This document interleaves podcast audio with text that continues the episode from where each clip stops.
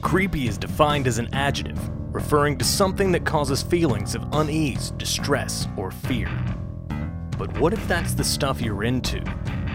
August 24th and 25th, CreepyCon comes to the Knoxville Convention Center, a celebration of horror, Halloween, and all things creepy. Featuring the Rigor and Mortis Brothers traveling sideshow, a zombie beauty pageant, the Scream Queen contest, a Halloween cake contest, film screenings, and more. Appearances from Naomi Grossman from American Horror Story, Santiago Cirillo from The Walking Dead, The Haunted Travelers, Richard Ruland and J.B. Coates, the cast of all your favorite Stage Diver radio podcasts, paranormal investigators from across the nation, and more. Get your VIP package now so you won't miss any of the festivities.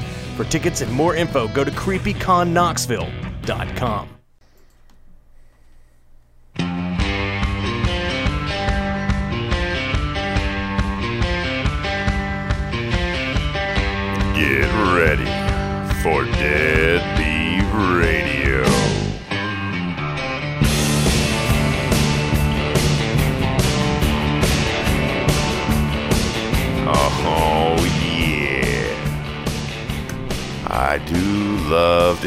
sound. Every time I hear that greasy guitar, I know it's one thing. It's time for Deadbeat Radio. Hey guys, welcome back. It's been a uh, an absolutely shitty two weeks. Uh, not necessarily because you weren't here, but it's definitely not helped. So I'm glad to be back, and I've got uh, Mr. Terry Snow behind the boards as always. What's up? The uh, again the Chewbacca to my Han Solo, the man that makes it fly and gets no credit. So we try and keep it that way. Yeah. That's his one plug for the night. That's how I like it. And uh, with me today, I have, I think, what could be the most engaging episode we've ever had because I have the master of funk himself, mm. a ghost hunter, mm. a wrestler, mm. a showman, and potential next governor of the state of Tennessee, Mr. Vinny Vineyard. Toot toot! It's time to ride the funk train. Yeah. baby. Thank you for having me. No, thanks for being here, I can't believe your voice is so sexy. I'm- I've- it's unbelievable. It's just you. rattling in these these uh, headphones here. It's it's unbelievable. Uh, I am the epitome of face for radio. Again, people, uh, we're working on doing live streaming the show, and thank God we haven't got it done yet because people will tune in and go, "Holy shit, that is an ugly dude!" Well- but wow, what a voice! That's what I'm hoping for. Well, that's that's radio, man. And you're not a bad looking dude either. And that's as I'm sitting here when you were talking and you were doing, you know, this is a really kind of professional shindig that that people have Yeah. over here. They got the pretty ladies on the wall, which uh, I appreciate. I think that's worth the drive from Pigeon Forge out here. And then it just made me when we were ki- kicking this off here. I was just sitting there thinking because I my favorite thing to do, my favorite form of entertainment is radio nice, me too. and and I'm I'm sick that radio is dying. It's awesome too. that podcasting is here. Yeah. For people to pick it up, but it's sad that people like you. There's some friends of, uh, of mine. Uh, they're friends now, but they used to interview me and stuff uh, out of Peoria, Illinois. They do a fantastic job, and I don't know what their listenership is, but it's un- it's sad that it's not into the thousands. I'm sure, you know, and that's it's kind of cool when people do the podcast because we can get uh, everybody has a shot yeah, to, yeah. to, to speak and, and to and to reach out. And I think radio is very romantic, and there's something about not being able to see what's going on, but letting your mind imagine what's happening in the studio. And I like audiobooks. It's the same feeling. yeah, Yeah, I like that. I like audiobooks because I don't like to read. Well, that's me too. I, I have a, a fairly severe form of dyslexia, and so reading uh, an actual book is, is a struggle, and so I can't do it. Um, I, as an adult, discovered audiobooks and became that kid discovering the love of reading. I was always the the sour grapes. I can't do it, so shut your ass up about the the book was better. Yeah, I bet it was. Shut up. I discovered audiobooks and um, became uh, an avid reader, quote unquote, if you will, and love it now in a way that I think a lot of kids find it. And so, uh, but yeah, I like radio for the same reason. I, you and I, you were, I'm 42. We're roughly about the same age. Forty. I'm about to be forty-four. Okay, so I knew we were roughly about the same age. We grew up in that time where radio was um, uh, there were shows about radio, movies about radio, you know, talk radio, WKRP, And Yeah, so, I wanted to be Venus flytrap. Oh, I th- uh, yeah, I think we that's all did. what I. That's Uh, Dr. Johnny Fever for me, as you can see. I mean, clearly Sam Cropper, uh, Steve Cropper uh, is my uh, fashion idol. But uh, yeah, so I always wanted to be Dr. Johnny Fever. Well, I'm And, white uh, chocolate. nice, Staying nice. staying up at night, talking to pretty ladies with the chimes. Now, You know. now here's something. I this this this may sound like an asshole thing, but I, I hope not. Um, I hear the accent. I've always heard it on your videos and like your wrestling promos. I always thought it was kind of uh, a stage thing, but you're not. You're from Baltimore. You said earlier. I was, uh, yeah, born there, uh, lived in New York, North Carolina, Florida. It's a, it's what it is actually. If you uh, care, it's um, my inability to sound Midwestern. Uh, Mm-hmm. I, I worked. My first job in radio was for this crazy. He was about a 78 year old World War II veteran. Like on Mm-hmm. Fourth of July, you'd walk in there and he would be crying and talking about picking up body parts and putting them in bags. And it's like, well, it's good to see you at work today too, sir. You know, I mean, it was just it was a weird way to kick off the shift. But he had a piano and he was training me, and he showed me how you can train your voice with a piano. Uh, so your voice could have, you know, the like a sine wave, the the the uh, ridges and the valleys, and it's engaging. So you start a sentence off like this, and you end it like this, you know, that kind of thing. And I jacked my accent up. I never sounded like this before, but I jack, trying to sound like Johnny Cincinnati. I've turned my voice into some sort of weird hillbilly. Uh, Brooklyn uh, thug, I- throw you in the river kind of thing. It's I have the Andy Griffith version of the same. Yeah. Obviously, this is my natural speaking voice. This is me. But when I'm on stage or when uh, certain times, I do get a little more southern, a little more redneck. I mean, it's not that it's fake. It's me. It's just something that I, um, again, it is just a, a piece of you that comes out. yeah. And so I do I do something very very similar with my southernness. Uh, I always ter- refer to it as ter- taking the Andy Griffith knob and turning it up to eleven. You know, uh, it's turning that Andy Griffith gain. Yeah, turn that up a little bit.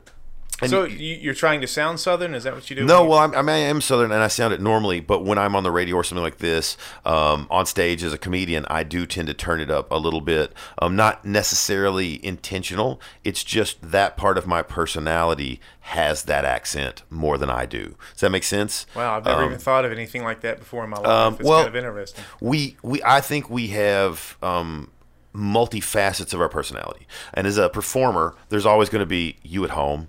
Uh, you at a uh, press of some form. there tends to be, you know, you on stage. So there's all these different variations Right of, of our own personality. And basically, you're a musician, so you get this. I consider it turning the gain up. Right. And so there's a point where you can turn it up to where it's uh, distorted to the point the original doesn't shine through, but there's a point where the original tones still shimmer through, Right. but there's enough grunge to just make it right. Well, I mean, I get that with professional wrestling because the best wrestling characters are human beings that are doing a character or uh, por- portraying themselves actually very close to who they are. Oh yes, Oh, yeah. because when you start when when you walk in and Vince McMahon says, "I need you to be a gay plumber who has Tourette's," I mean, you can almost see it on your face. These people are athletes. the gay that- plumber who has Tourette's. I wouldn't Yeah. put it past that having been in a board meeting. I really wouldn't. Oh yeah, That I'm is- sure. I probably read that on a um, note somewhere. But I agree. It has to be a, a reflection of something. The Stone Colds, Yeah. the the Shawn Michaels. Right. You have to have something that is So, okay, you that's naturally. A, that's a great example for him. You know, uh, Steve Austin. They try to make him a My all-time Hollywood favorite. guy.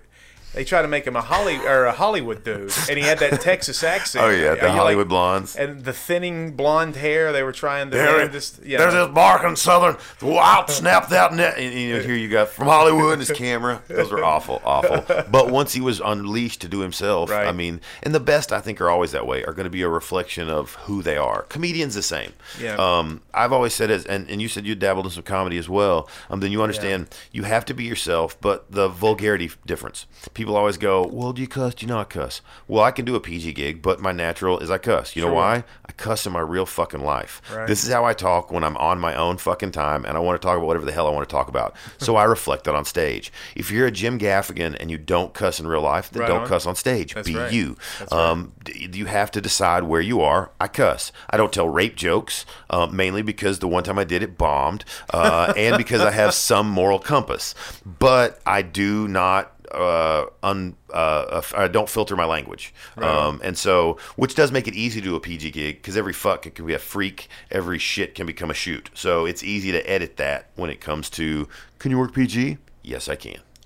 Well, the the guy, you know, going back to the thing. I mean, if, when I'm Funkmaster V, it is turning myself up to 11 Mm-hmm. I just never thought about a southern accent coming out when you do that. That's kind of interesting. It's the same. Yeah, it's the same thing. Yeah. It's So- just your your your your home base comes out. Yeah. Well, that's cool. I I got interviewed by the Sevierville Mountain Press this week, and they were like, "You're a candidate running for governor, but uh, what do you think about people that are going to say, you know, you you have a lot of four letter words?" And I'm just, and to me, it's like, time and time again, we voted people for people who looked right, who wore the right suit, Yep. who acted a certain way, had a, surf, a certain idyllic uh, background and marriage or whatnot. Again, a reference Terry won't get.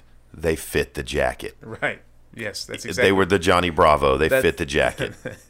I know. I know him too. Yeah, anyway, there's so many things we could talk about, but uh, you know, and so I'm like, well, this, you know, you voted for him time and time again, and they've wrecked the country, and we're barely we're, we're held together with spit and duct tape at this point, and chicken wire. So it's time to Amen. it's time to go with. I think if it's not for me, for somebody, that's going to be, uh, you know, what I'm saying is they're going to be uh, real, and uh, that's what I am. I'm 100% real. I did that with comedy, even the Funkmaster V wrestling stuff that's a part of me. You Yeah, know, there's yeah. something hilarious about getting up on a top turnbuckle, taking the straps down off your singlet, and grabbing your tit at a guy and making the kiss fa- face to see him sit there and just second guess why he came out that night. One of the reasons I'm, I'm so happy to have you here, and again, thank you for coming. This was no um. I, I've admired you for a long time, and that's one of the things I admire about you.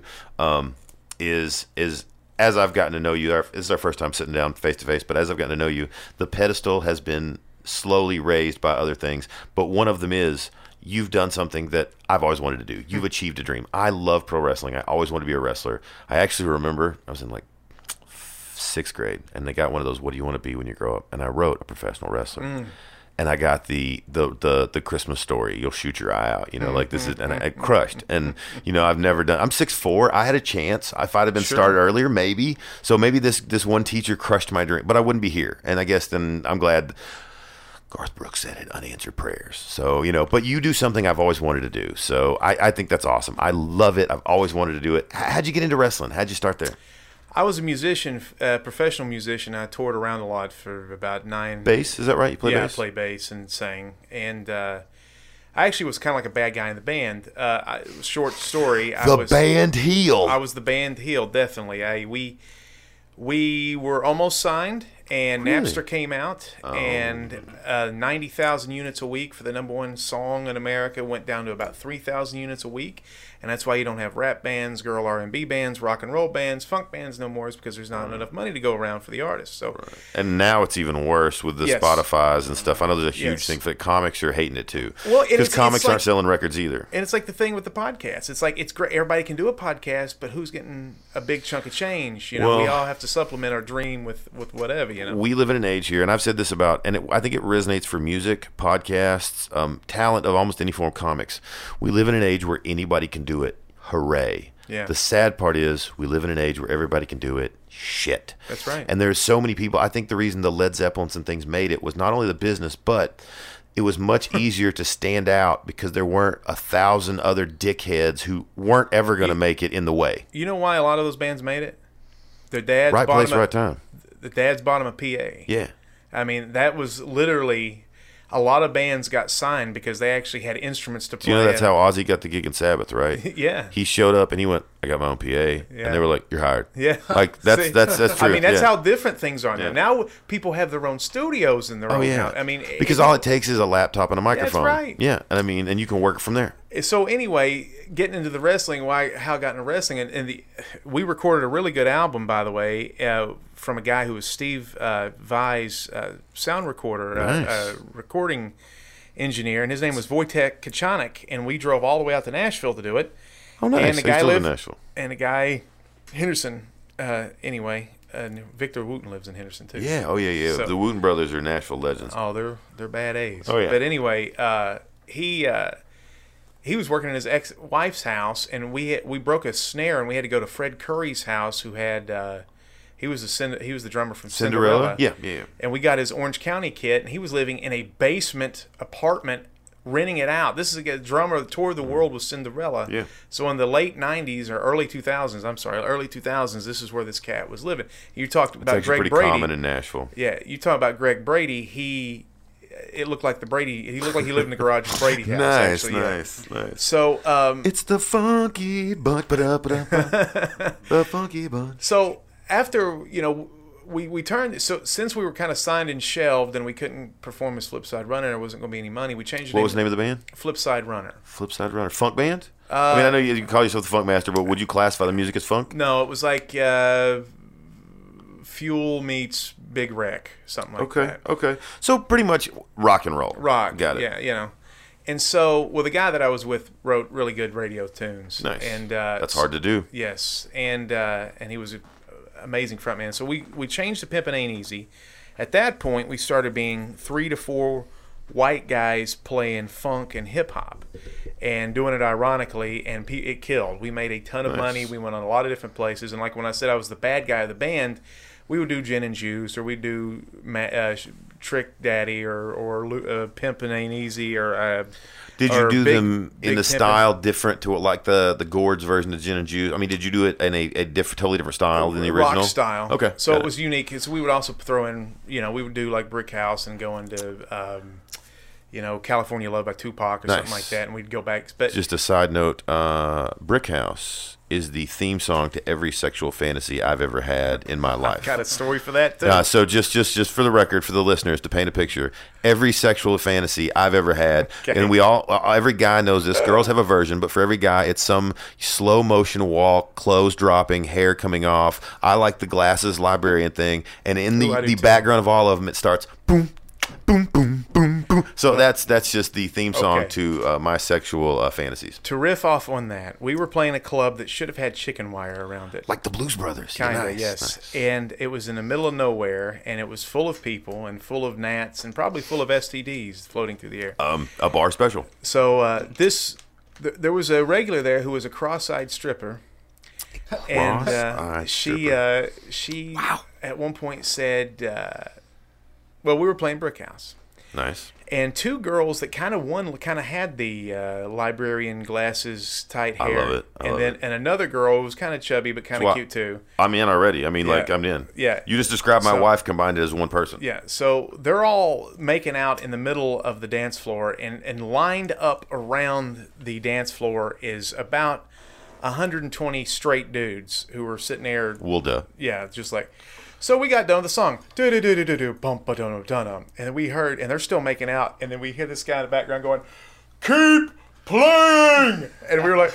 And we look back at the drummer, do do do do do do do do do do do, and dude, we did like jazz accompaniments. We played Brick House for fifty minutes. Nice. And so when the, the girls were finally done making a fool out of themselves and getting all the attention from the boys that night, the cross-eyed stripper came up and said, "We made a puddle underneath that chair." And I almost at that point barfed. But it was a funny story. We made a lot of dudes happy that night. But uh, anyway, so being the bad guy in the band uh, and leading into wrestling was um, when, uh, like, if we would play a song like "Gin and Juice" or something like that. I would always uh, get on the microphone and say something like, uh, "I believe that song glorifies drugs," and the lead singer would be like, "Shut up!" or we would do "Pony" by Ginuwine or something, and I would be like, "I believe that uh, that song Nice. You obje- wear the heel. that song objectifies women, doesn't it?" And he'd be like, "Shut the f up!" and the whole crowd would go against me. Nice. So when I got tired, I'm a Jets fan. Unfortunately, Joe Namath said, "When you catch yourself on a football field yawning." It's time to retire, and there was a sh- I week. think that's fair of any profession. If you're on set yawning and it's not just from exhaustion, Yeah. you need to quit. and I, there was everybody wanted a spot in this band. It was a hot band. We got paid a lot of money compared to what a lot of people because we were assholes. I have done that. I say you've done something I always dreamed of. I did play in a band. We didn't follow, but so the doing, the touring, the all that was my dream, and I'd still love to do it. I don't play anymore. Do you still play? Uh, rarely, I- it, it killed. It, it actually choked the life in my enthusiasm for playing. Do you still play at least by yourself, for yourself, pick around the house? Well, my kid, my, my daughter, and my niece and nephew, who are kind of like my kids, they're all starting to get into music, and uh, that's exciting for me because I think I can help them out. nice. And uh, I do love those moments with my kids. Anything, video games. Yeah. My oldest hasn't started with music. He's nine. He hasn't started music. Actually, he they, both of my kids have some sensory issues, so they um uh Uh, each have their own issues. Him is the sounds, so I don't think he's going to do music. I don't think he's going to like that at all, which sucks because I was a I was a band geek. I started in fifth grade, played saxophone for years, started Sexy. playing guitar. Yeah, started playing the guitar, um, and then I ended up we we're hoping to start using it as our um, uh, theme music when we get a, a good cut of it. But I used to play in a stoner rock blues based Black Sabbath cover band, power trio, playing bass and singing, and I loved it. I um I hadn't been a bass player. It literally was a case of I, I had the biggest amp. I, I that's what it was. They were I had a, a, a Fender Blues DeVille, which is based on an old Bassman, so 410. So it was a bass amp chassis. With, so I just turned all the stuff that would blow the speakers down, plug my bass in. So it was one of those things where like. Uh, Chris is the best guitar player, so you play guitar. Jason, you can play drums. All right, you're in. I own the biggest amp. Pawn shop, here I come. Bought a bass, didn't know what I was doing, and so I become the Lemmy of the band. Well, And- in, in, Knoxville, I fi- find it funny. I, I go around. We used to go around all the time and, and rub elbows, but it was like the worst guitar player in the band always played bass, and it always flew all over me because to me the bass was its own gimmick. And there's nothing worse. If you're listening to the, I don't know who's listening. If your Uh, guitar player I can play- tell you who's listening. Kirk Keller, uh, a fellow deadbeat in uh, uh, Montgomery, Alabama.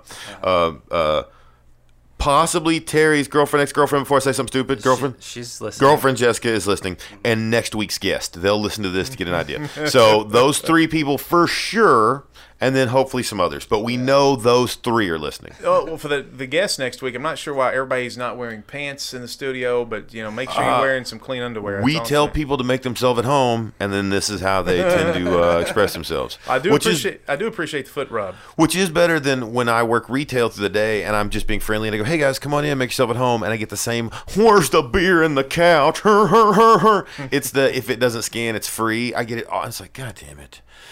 If you people had any idea how bad I wanted to stop talking to you, I'm just inviting you in and being cordial. Just fucking look around. Let me know if you need something, right?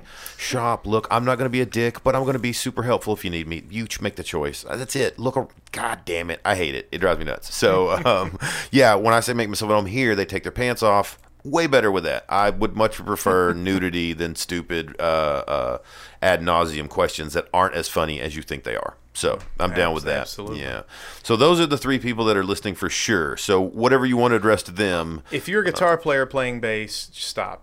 Just you're you're terrible. It, it's like it's like it's it's almost as bad as a bass player who's trying to play drums. It's just it's just terrible. Just stop. I couldn't do that. I am a shitty drummer. I can literally do boom, boom, boom on the bass Yeah. pedal, uh, on the bass drum, and then like one snare, boom, ch, boom, ch, boom, ch, and now I'm out. I, man, that's all I got. I was doing a ghost investigation uh, at a place that had a drum set, and I got behind it, and I was like, "Doo doo ba doo ba doo ba doo.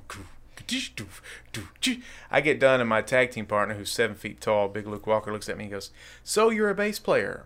And it was like it made me feel so bad Nice, about nice. myself. I was like, You can do that with guitar players playing bass. "Oh my god, go away." I can't. I uh, I can't stand that either because um, to me the bass is its own instrument, but it's a um, it's an art of itself. But I have said this: um, I think the bass is the one thing you can be really solid at and require the least amount of talent to be solid at. I don't think that's Absolutely. I don't think that's re- but because drums take a lot of talent. Really, guitar takes a lot of talent. Um, bass, you can be solid and be like, dude, I'm not, I'm fucking no Geezer Butler, but I got this. I, I'm on this. The we are talking about the Victor Wooten uh, and his brothers. Uh, Victor Wooten is a bass player, maybe the best musician on the planet Earth. I mean, the the Mm-hmm.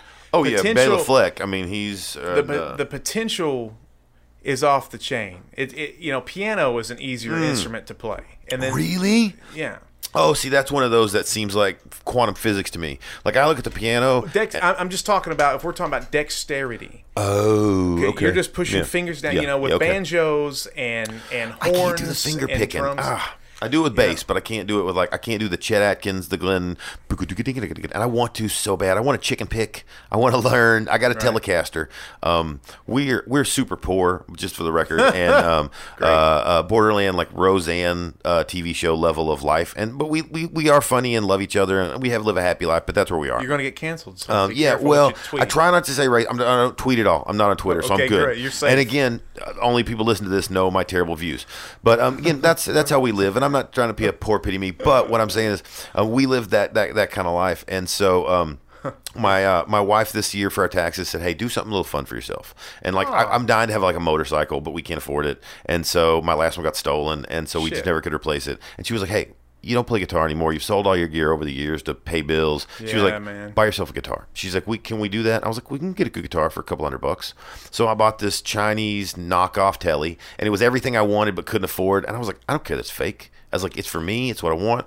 Well, and man, so yeah, uh, and I'm going to make a parts caster. I'm going to hot rod it out and change this and change that, and um, because I love that. I, are you a gearhead when it comes to your music? Absolutely not. Oh, really? I, am totally white chocolate. I'll just show up, hand me whatever, and I'll. Oh, really? See, I'm Yeah, not. I'm not. I, I'm a I'm a snob, but I'm not a dick about it. But I'm Well- like, I know what I want. I am a snob when it comes to how awesome guitar shops used to be because you could I walk into a place and you could see the gear that your superheroes used to play Trace Elliot and SWR and David Eden and all these and Ampeg and all these types of Yeah. really cool and now the Walmarts have come in the the Mars Music's kind of went this way but Here's a shitty Friend- guitar in a box on a rack. yeah, and and those guys tell me because I'm like, where's all the good crap that I want to play Not the- Online.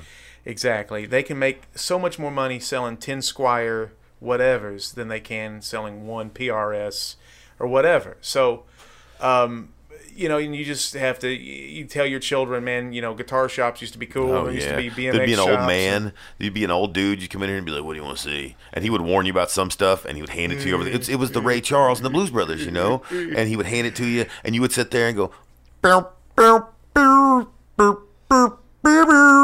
"Yeah, that's cool, man. Thanks." And you'd hand it back, and you would you just stand there and ride your bike back home, stop and get a lemonade on the way. Man, That it's was the first. That, by the way, that's the first song I learned on Everybody, bass. everybody. I think everybody, right? Uh, I love Deep Purple. I'm a huge Purple fan. Oh, see, again, for me, that's I like anything blues based, whether it's um, a, a Public Enemy hip hop or whether it's a Right old on. school Waylon country or a clutchy guitar or a uh, you know s- Muddy Waters. I like anything blues. Three chords and a cool singer. I'm in. Well, we're just.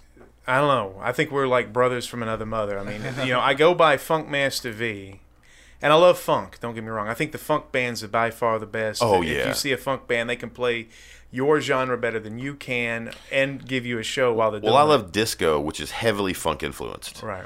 Well, I'm not a. I think dis- disco killed funk. It's almost like the commercialization. But Agreed. yes, No, I totally agree. but uh, but I'm I'm truly a blues guy. In fact, we were talking about the Color of Money, which is a pool hustler movie. I used to be a pool hustler too. Amazing. But my other movie, I'd either go home and watch either The Hustler after school every day on VHS. I'd watch The Hustler. I'd watch Color of Money. Again, Terry, a VHS is a tape, and uh, uh, you it's like a CD, but with uh, way more moving parts. Yes. I was I was live for that. All right, just checking, just checking. Hey, Again, I I- gotta, I I, gotta, I gotta watch the kids here. I gotta make sure. I sure. bet he had. I bet somebody in his family died, and he had to move a box of those once. and he went- Uh, Three, four episodes ago, I had to explain a laser disc. So That's that one, yeah. um, yeah, yeah. So, But the the movie that I really loved too was uh, Joe Seneca and Ralph Macchio and Crossroads, and, ah, and that God, yeah. and that that movie is what made me. I never heard music like that before. I was because at that point there was a lot of hair metal, and I just I'm a hair metal guy, and I did which is blues bass when you break it down. A lot right. of it. But it just I was listening to the, when when the '80s was around, I was excited for Living Colour, Faith No More, and King's Oh, X. yeah. Because they More were prog rock. they were kind of going in. They were they, there was some funk and there was some, you know, all them people had soul because they're all African American singers except Right. Mike Patton is you know he's white chocolate. I like. Faith No More. I'm not crazy about a lot of his other stuff. I am too. Well, to me, I'm I'm a pop rock guy. Me I'm- too. I love don't- pop rock. I love Pretty Little Packages. Yeah, I don't like when we're 19 minutes into something that sounds like you know there's like all this industrial ambient stuff. I'm just like you I do hate Rush. You know, I do too. I them. I'm a bass player, and I don't like people all the time when they come up to me. They're like, "Oh, you like Geddy Lee? You like No. Les Claypool?" And you're like, "Dude, they're badass. Yeah. Don't get me wrong. I don't like their Yes. art. I don't like Primus. I don't like Rush. I don't like all these, you know." And so when people find out I'm a bass player, they list 99 white bass players. So who would be number one for you? Who's number one? Give me number one. Uh, Larry Graham. Okay, excellent Sly, choice. Sly, Sly and the Oh Family yeah, Stone. excellent He- he's choice. the guy that invented. I'm gonna add mum bottom Yeah. so the dancers just can't hide. Boom, boom. Yeah, oh yeah, great.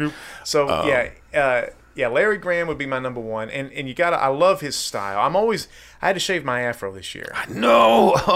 And- and so- I love what I would refer to as the Duck Dunn. The kids call the uh, Bob Ross. Yeah. I love it. I, I, I'm a, And I I love at it. I it. 44, my hair just wasn't kinking, and it took too long. If I had a performance, if I had a wrestling match, I'd be sitting there for an hour. So that's not your like natural, just grow out hair. it, it was, but it just Took was work. leaving. It's leaving. I, I think it. I'm thinning a little bit, which uh, you Oh, I'm thinning can't. a lot. I'm bald. I look like a. I, I, like, Oh, okay, and I I thought have. that was a style. No, I, I, I'm fully aware that I'm bald and have a ponytail. I look like a quarter, uh, and I'm cool with that. Uh, do look like a yeah, quarter. Yeah, yeah, yeah. If my kids ever have to uh, identify me in public, they're just gonna have a handful of change, and I get it, and I'm cool with that. Uh, I just don't care anymore. I'm not trying to get laid. I'm not trying to look cool. I, I was cool with you want to do the old biker look. Yep, I, I started it when I started growing my beard out because I, I wanted to get in competitive bearding, and that was my thing. Really? Yeah, yeah, yeah. I'm actually 63rd. I didn't know in you the- were an athlete. uh, I am. Oh yeah, uh, I've got some funny stories about that. But um, I'm 63rd in the world at the moment.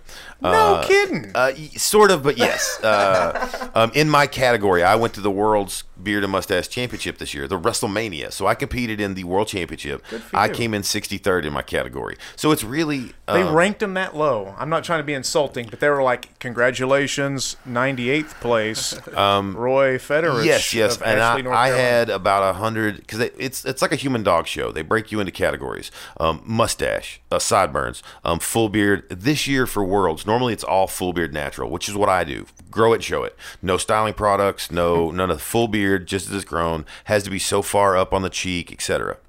Is there a talent portion of this? Do you have Uh, to do like juggling and? No, but Shit. what uh, what there is is um, heavy on the judging is the character and style, which I know you'll appreciate as a wrestler. Right. So um, people come dressed. It's very cosplayish. Some people come in like shorts and a t-shirt. Some people come in togas with uh, a Triton. Some people come in hillbilly. A lot of Victorian um, and a lot of steampunk. That's always and I hate them both. Bare, bare knuckle boxers with the curly mustache. yeah, yeah. thing, So again, and, and in each specific category, much like the dog shows, you play to what you do. So if you do sideburns, you come out in the old strongman or something. So every category does their thing, and everybody has their own, like a, again, like a great pageant, their own thing. So that comes out, and it plays into um, account. It's not, you know, everything, but it does play, and so. Um, they just break you- talking to you for 30 minutes, I, I've been reminded of like 15 of my favorite stories of my Nice, life that I have forgotten. You, I'm just, I'm like, We oh, found our strong ma- second to be continued episode. Yeah, uh, strong man. yeah. I just, anyway. Well, so everybody does their characters, and they divide you into categories. I do full beard natural. This year for Worlds, they did links. So again, it's it's like weight classes. Um, and I, I do joke that when I go to a, an event and I get a trim to fit, because sometimes you're like one inch over, and you're like, well, I'm not going to the next one up. I'm gonna, you know, I'm gonna lose weight. I'm gonna trim down that one inch and get into the 12 and unders or the 15 and unders. this is great. and- Have you, yeah. Has he ever told you about this before? Oh yes, Okay, yeah, quite a few right. times. And so this year I went to the Worlds. Um, in my it. category, there was like 107. So I'm, you know, not even the top 50%. But as a comedian, when you say I'm the 63rd best beard in the Right. world, which is factual yet very misleading, Hey. but it's funny. To be honest, and I've said this before, um, 63rd is funnier than winning. Well, same. I'm. I believe in the law of celebrity. Right. And you Oh, know, yeah. I do a lot of different things. Yeah. Mm-hmm. One hand washes the other. Like for my businesses and for my pursuits. I found with my ghost hunting show, which is on Asai TV, Wrestling with Ghosts, it is the most illegally downloaded paranormal show No way. in the African country of Gabon. And I'm actually have made trophies for my, my Yeah. castmates saying congratulations, we're the most illegally downloaded paranormal show in Gabon at like 900,000 downloads. I wish we had sound effects and could have like, bump, bump, bump. That is great. See, that's the same joke. And I Yes, love it. Yeah, I love, it. it. 'Cause- because what can, people can't, it, and also for a way for me because I'm kind of a, I don't know how to say it. I'm Say kind it. of a, I'm, I'm, I'm kind of like a pimp in a way. Yeah, you that's know? the- that's the shtick, And that's the character. I get so it. So not only, what's also, I, I tell people all the time how I run my life, how I tell my family, how I do my business. I'm 90% Jesus. I'm 10% pimp. You got to take care of your, your number one occasionally, you know? Mm-hmm. Yeah, I get it. So when you're trying to tell people what you do, those little factoids tell them that you're not just some schmuck playing Skyrim Yes. all week. Which I can It- do. I yeah. do love Skyrim. I, I was playing it today. Can you believe nice. that? All right. Well, anyway, Uh, I got the VR version and I haven't got to play it yet. I got it on the Switch, which for Oh, only nice. only reason is because I don't have any other system. But I'm Switch doing. is nice. I love playing Skyrim as uh, as an unarmed because they do the wrestling moves. Have you ever done that? No. You've got to go through, and it's it's there's no tree, there's no skill tree, but you put your In the right stuff, strength, fortitude. So you build, yeah. But yeah, you can okay. also put it in stuff that you'll have extra because you don't use all that stuff. So you can put it in speech, and you'll have Oh, some of the stuff that come in handy, but you don't think about. But y- yeah, you're like, Yeah. I'm, I'm going to be tougher. I'm not going to sit there and you know, but because there is no unarmed skill tree. But you do it. You mean you're doing choke slams? I'm not kidding. You're doing uh, Nice, German no. suplexes, chokes from Damn, I'm behind. gonna try this. It, be a Khajiit, I and there's I've never done anything but human. I'm semi-racist in my video games. I like my people to look like me. I like. I get white dudes. I'm sorry. I do. I, do too. what I use to pick. Every game that every game that I play is an avatar. There's an afro, a Yeah, pick, a a, mink- that's- suit, a yeah. mink coat. But on this one, I like the Khajiit because he gets extra uh, unarmed it. Got it. punching it. ability. So it's picking the, the the race for the skill. Yeah, Got and it. then you because it is tough to be the unarmed because you don't have a weapon. But there's the guy in Riften named uh, the Fist. Uh, when you go to the Yeah. the rat Ratway or whatever, Yep. he's got a glove, and he's the only. It's the only drop in the game that has this enchantment, and it's it makes your fist fighting Oh yeah, I've had those before. like five or six. Pretty sure I sold them, but I, I have Yeah. those. Um, Terry, I'm sorry you upset through another hour of video games. I didn't mean for that. To happen. he Terry just got done doing JMB's DLC, which is a video game podcast, and now he's like having flashbacks, and he's like, "Oh god." But I, I, am a, an, a I'm, I'm not a hardcore gamer. I'm a neither. casual gamer, but I do. It's a good. It's a good moment. I've worked all day. I'm tired. My wife has a disability. I have two kids. I've I've put my life to bed for a while. I'm exhausted. I've been carrying all the shit I have to carry in the Sure. stress. For me to come home, kids in bed, sit there with my wife, roll a blunt, and play a video game for a couple hours is the best place. That's my happy place in life. What what were we, you know men of our age decades ago would have to go to the bar, Yeah, spend money, yeah. Get into a fist fight, witness a murder, Yeah. and cheat on their wife. I mean, I think and I like those. I like those things too. And I love those but I'm too lazy for those things. Uh, I'm very lazy, and I don't want to do those things because they're exhausting. can I'm I- old and tired. I'm gonna I'm gonna tell you I, this is this is why you should be you, you should know that I love you. Excellent. I love Um, you too. and I and I and I also love myself and being on radio shows. But um, tonight at eight o'clock, and I didn't go. There was a Street Fighter tournament, Street Fighter Two tournament back in my hometown. The winner got ten dollars. So Ten. Hold on. Do you In- know how many games of Street Fighter Two that is? Right. that's right. I mean, god damn, that's So- uh, 40 games. I, I said, you know what? The Street Did I know that too fast? 40 games? It's, it's 40 games. It's pretty good. I, I work in retail. got- well- 40 quarters is a roll. That's $10. If you remember the old arcade games, though, if you put the ten dollar gimmick in there, you got extra tokens. Though. I do not. Oh yeah, if you did the token place, our arcade. I, I came from a pretty hillbilly town, uh, uh, Morristown's where I live now, and so um, we had. Wait a minute. It was Hillbilly, and then you moved to Morris. No, I've lived in Morristown all my life. Oh, That's okay, what- so, gotcha. but as a kid, it's it's Arlen, Texas. I am Bobby Hill. My dad is Hank Hill. That's where I grew up. With No tokens. We took quarters. They're like, I'm not putting in a fancy fucking machine. you get quarters. We'll get quarters. I never understood that either. Uh, I didn't it's, get it. It's kind of like an extra step. I Yeah, unless you were charging me money, then I get it. Like now, it's like tax. I got it. All right, here, fuck it. Oh, I put in a dollar. You give me three. That sucks, but I get it. Right?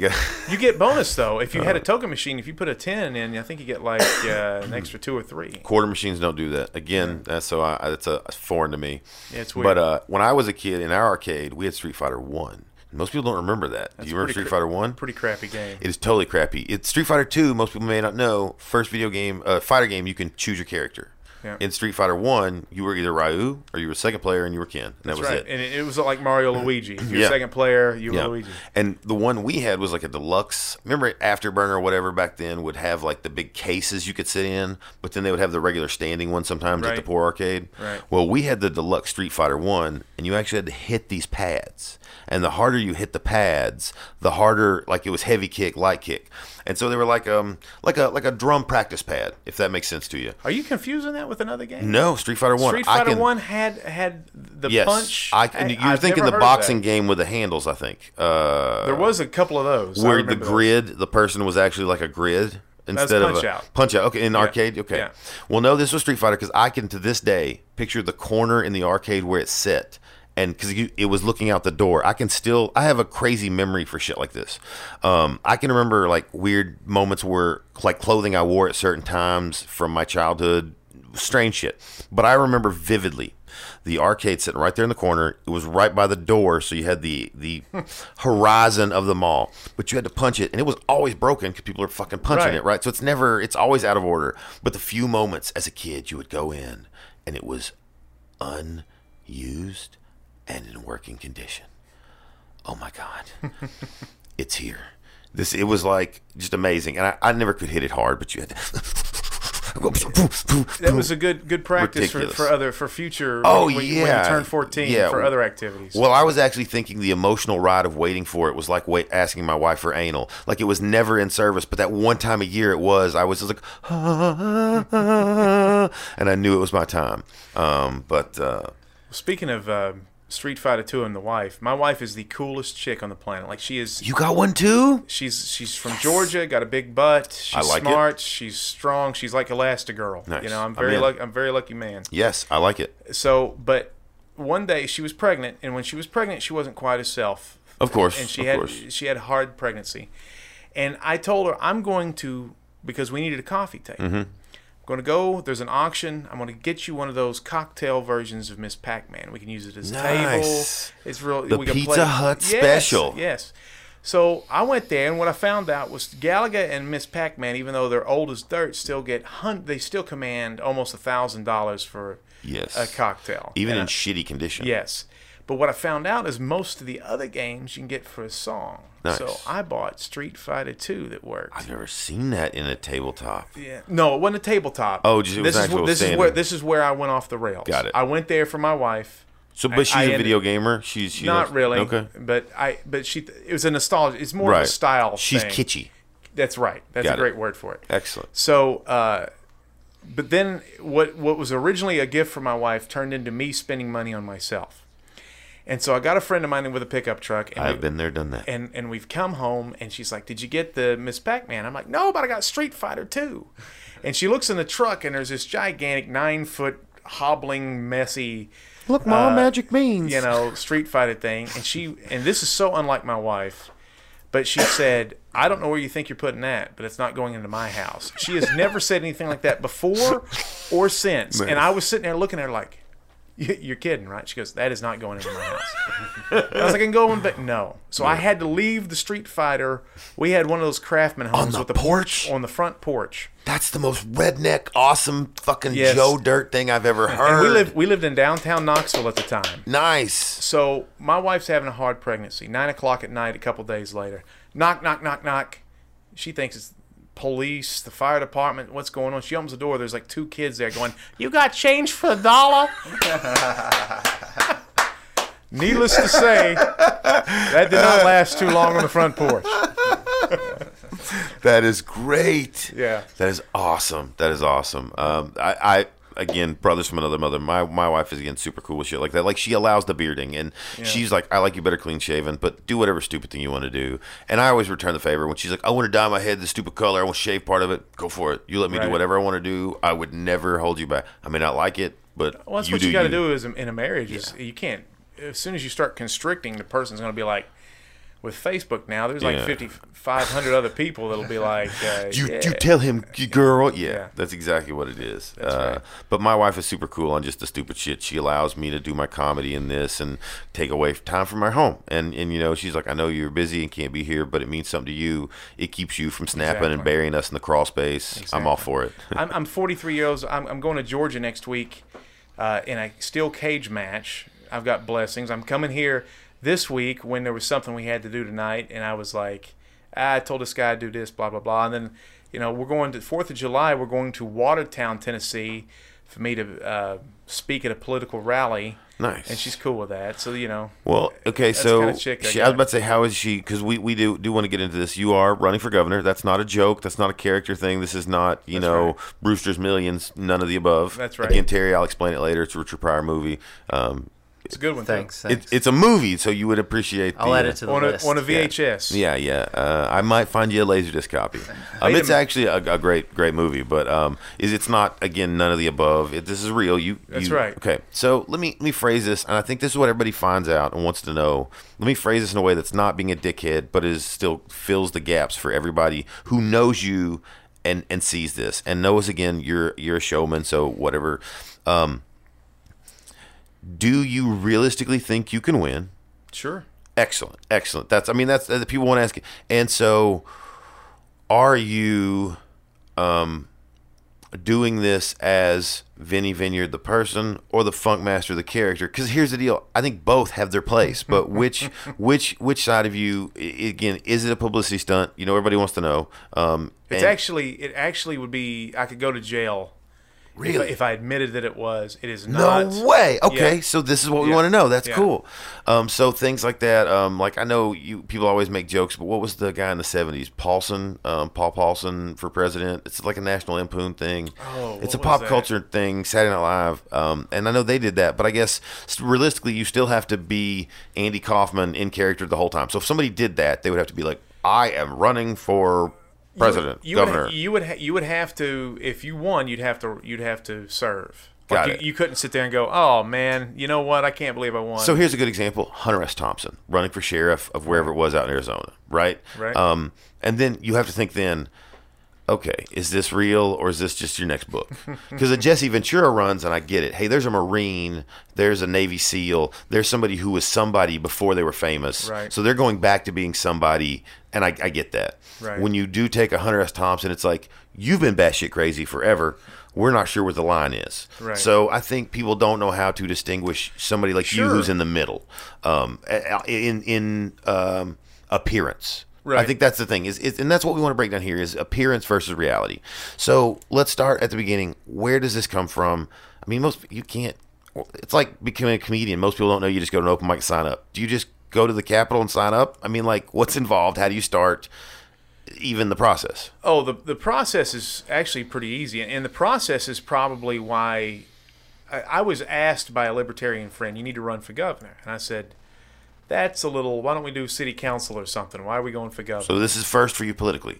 Uh, I actually ran for the House District 13 in 2014 against Gloria Johnson Here in Tennessee. in Knoxville. Okay. And uh, because my business was struggling because of Uber, and we'll get into that uh, another day, I forgot the petition date and got the petition date wrong, and I could not officially run even though I pulled my petition to do it. Mostly red tape, I guess, involved, right? Right forms, right time. there is and any and this is why I'm a libertarian. Anytime anytime you involve the government, it's inefficient and it's also counterproductive and there's a lot of bullshit and a lot of fees that you really shouldn't have to pay. Amen. And my the, the, the reason I was asked is they said, uh, and the National Libertarian Party has has has uh, called this group of people the Tennessee Twenty.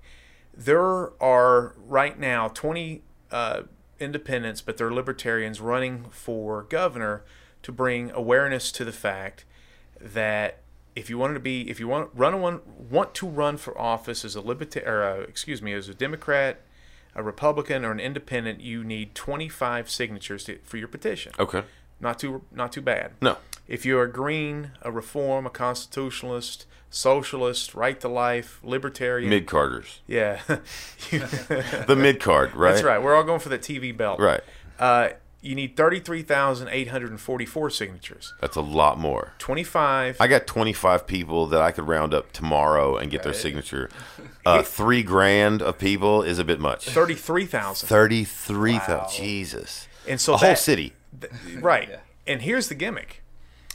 Um, they will check every signature. So if somebody's not registered Mm-hmm. to vote, if somebody put their address wrong, then no matter what their intention are, even if they're going to vote for you or fix it later on, they're scratched. Got it. So you got to get more than 25. You, so we had to get 40. It took me three hours at a party intended for signature swapping. I can't imagine what. Oh, that's cool. So people get together and go, look, we're all Well, the sitting li- in the same boat. Let's get together and The. East Tennessee Libertarians did that. So here's the question then: Is so you're running now again for people that get confused because that's 99% of the problem in our country. People hear one thing and get confused.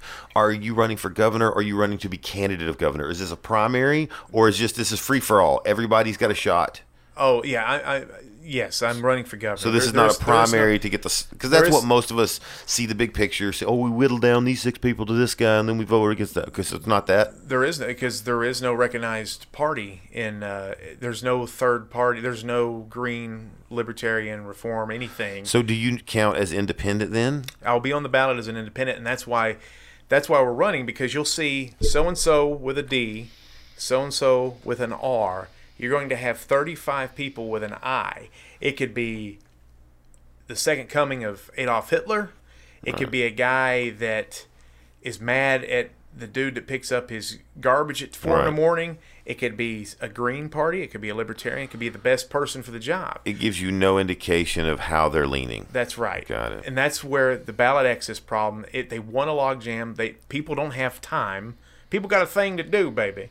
So they don't have time to investigate every freaking body on, Right. on a ballot. So they want this intentional logjam to create confusion. Which is why the three or four that get any press are the three or four that are typically going to win. right or yeah, and the, the Republican or the Democrat. And and in this country, you've got to raise millions of dollars or have access to millions of dollars to be considered a major candidate. Right. And that's screwed up. Think about that. Who has access to millions of dollars? Who are the best people you know, and how many of them have a million dollars? None. Yes, it's like that's the problem. And so, not to sling mud or anything, but Diane Black, the Republican, uh, she took three million dollars of her own money to run for a job that one hundred seventy-eight thousand pay it pays one hundred seventy-eight thousand a year. Nobody loves Tennessee that much to throw away two point five million dollars. There's a kickback on the other side, and her husband works for Big Pharma. Yeah. Big Pharma wants to squash legalization of marijuana. They want to squash medical marijuana because it takes money out of their pocket. It's terrible for you. So she'll get up there and be like, I love Jesus. And when you masturbate, you go shoot in schools and, and kill people. That's the dumbest thing And, ever. and she said that, and she has a thing called catch and release, which is a we're not a border state, and she's she's done an illegal immigrant thing just to kind of ride this momentum wave of, and and it's like nobody cares about any of that stuff. I've got, we you know we talk about wrestling. There's a friend of mine named Wally Miles. He, he used to go by Jagger Sterling. That name rings a bell, but I can't place a face. just a great talker, manager. He's got Parkinson's disease Mm-hmm. and a young kid and new wife, and he's going down fast, man.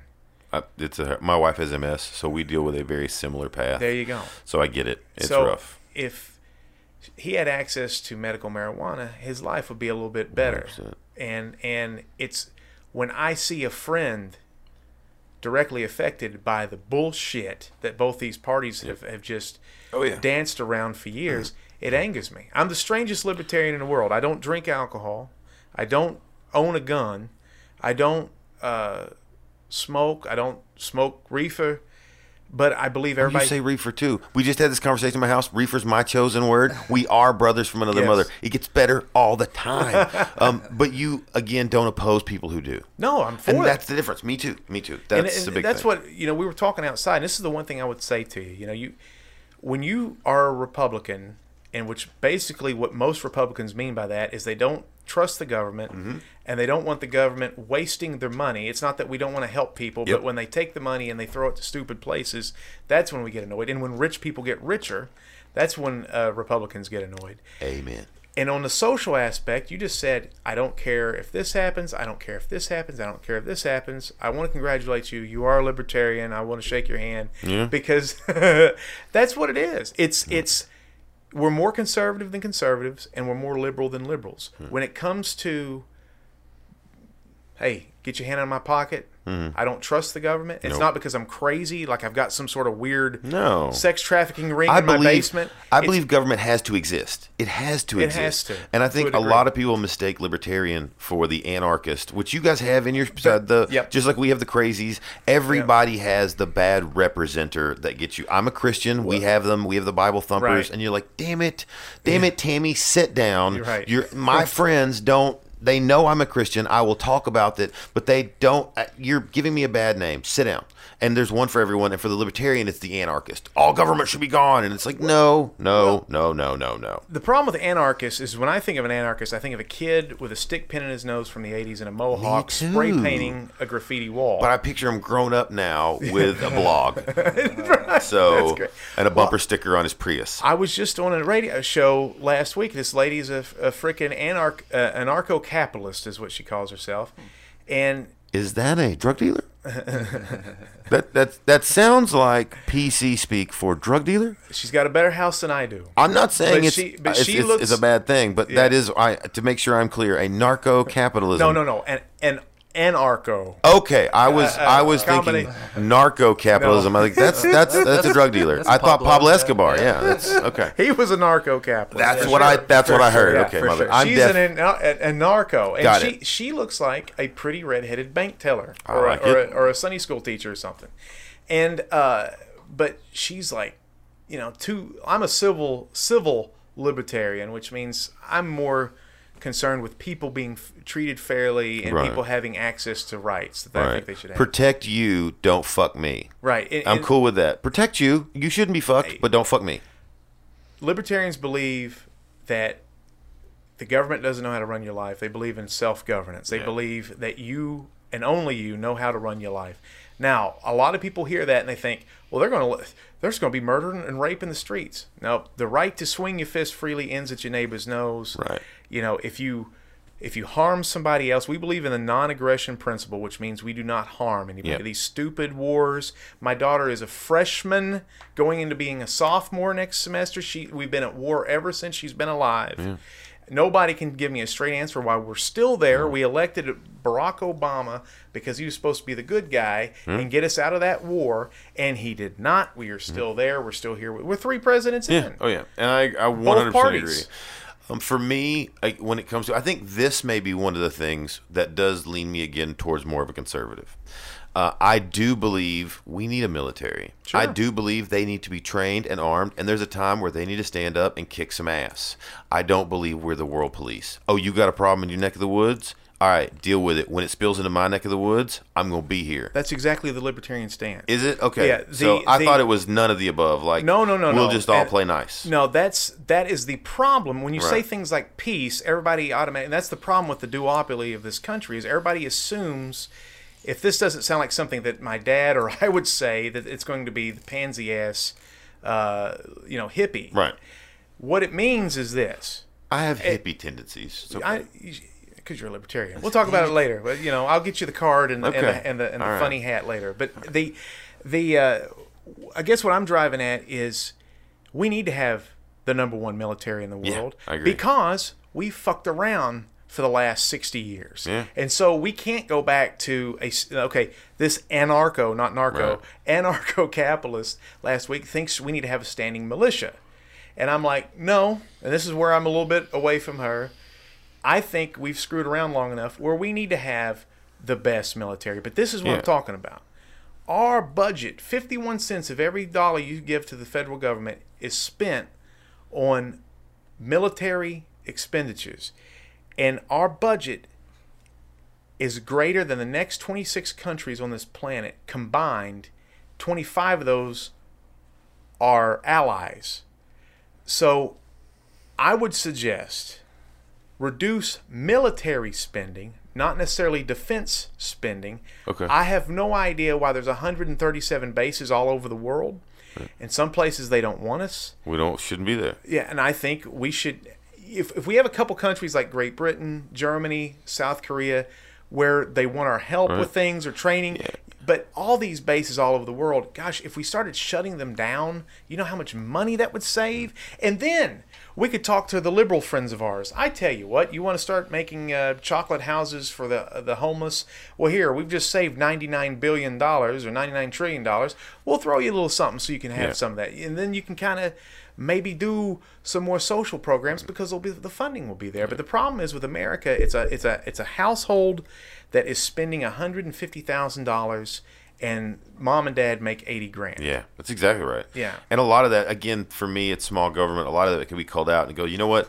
We don't have to study the mating habits of frogs in the Amazon. We'll let the people in the Amazon study that and we'll just take their findings. We don't need to do this. We don't need to. Um, I'm not against social programs. Right. Again, for me, a lot of the places where I do end up separating from most of my friends is where we draw the line. Right. I think there are people that need our help. We should help them. Our tax dollars, we should do that.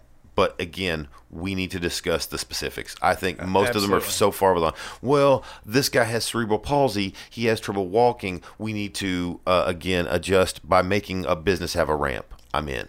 We Word need up. to um, again give him some form of stipend uh, again, which is what uh, disability and and and things like uh, Social Security truly are. They're a stipend. Um, they go, hey, we know you can't get a job. What can we do?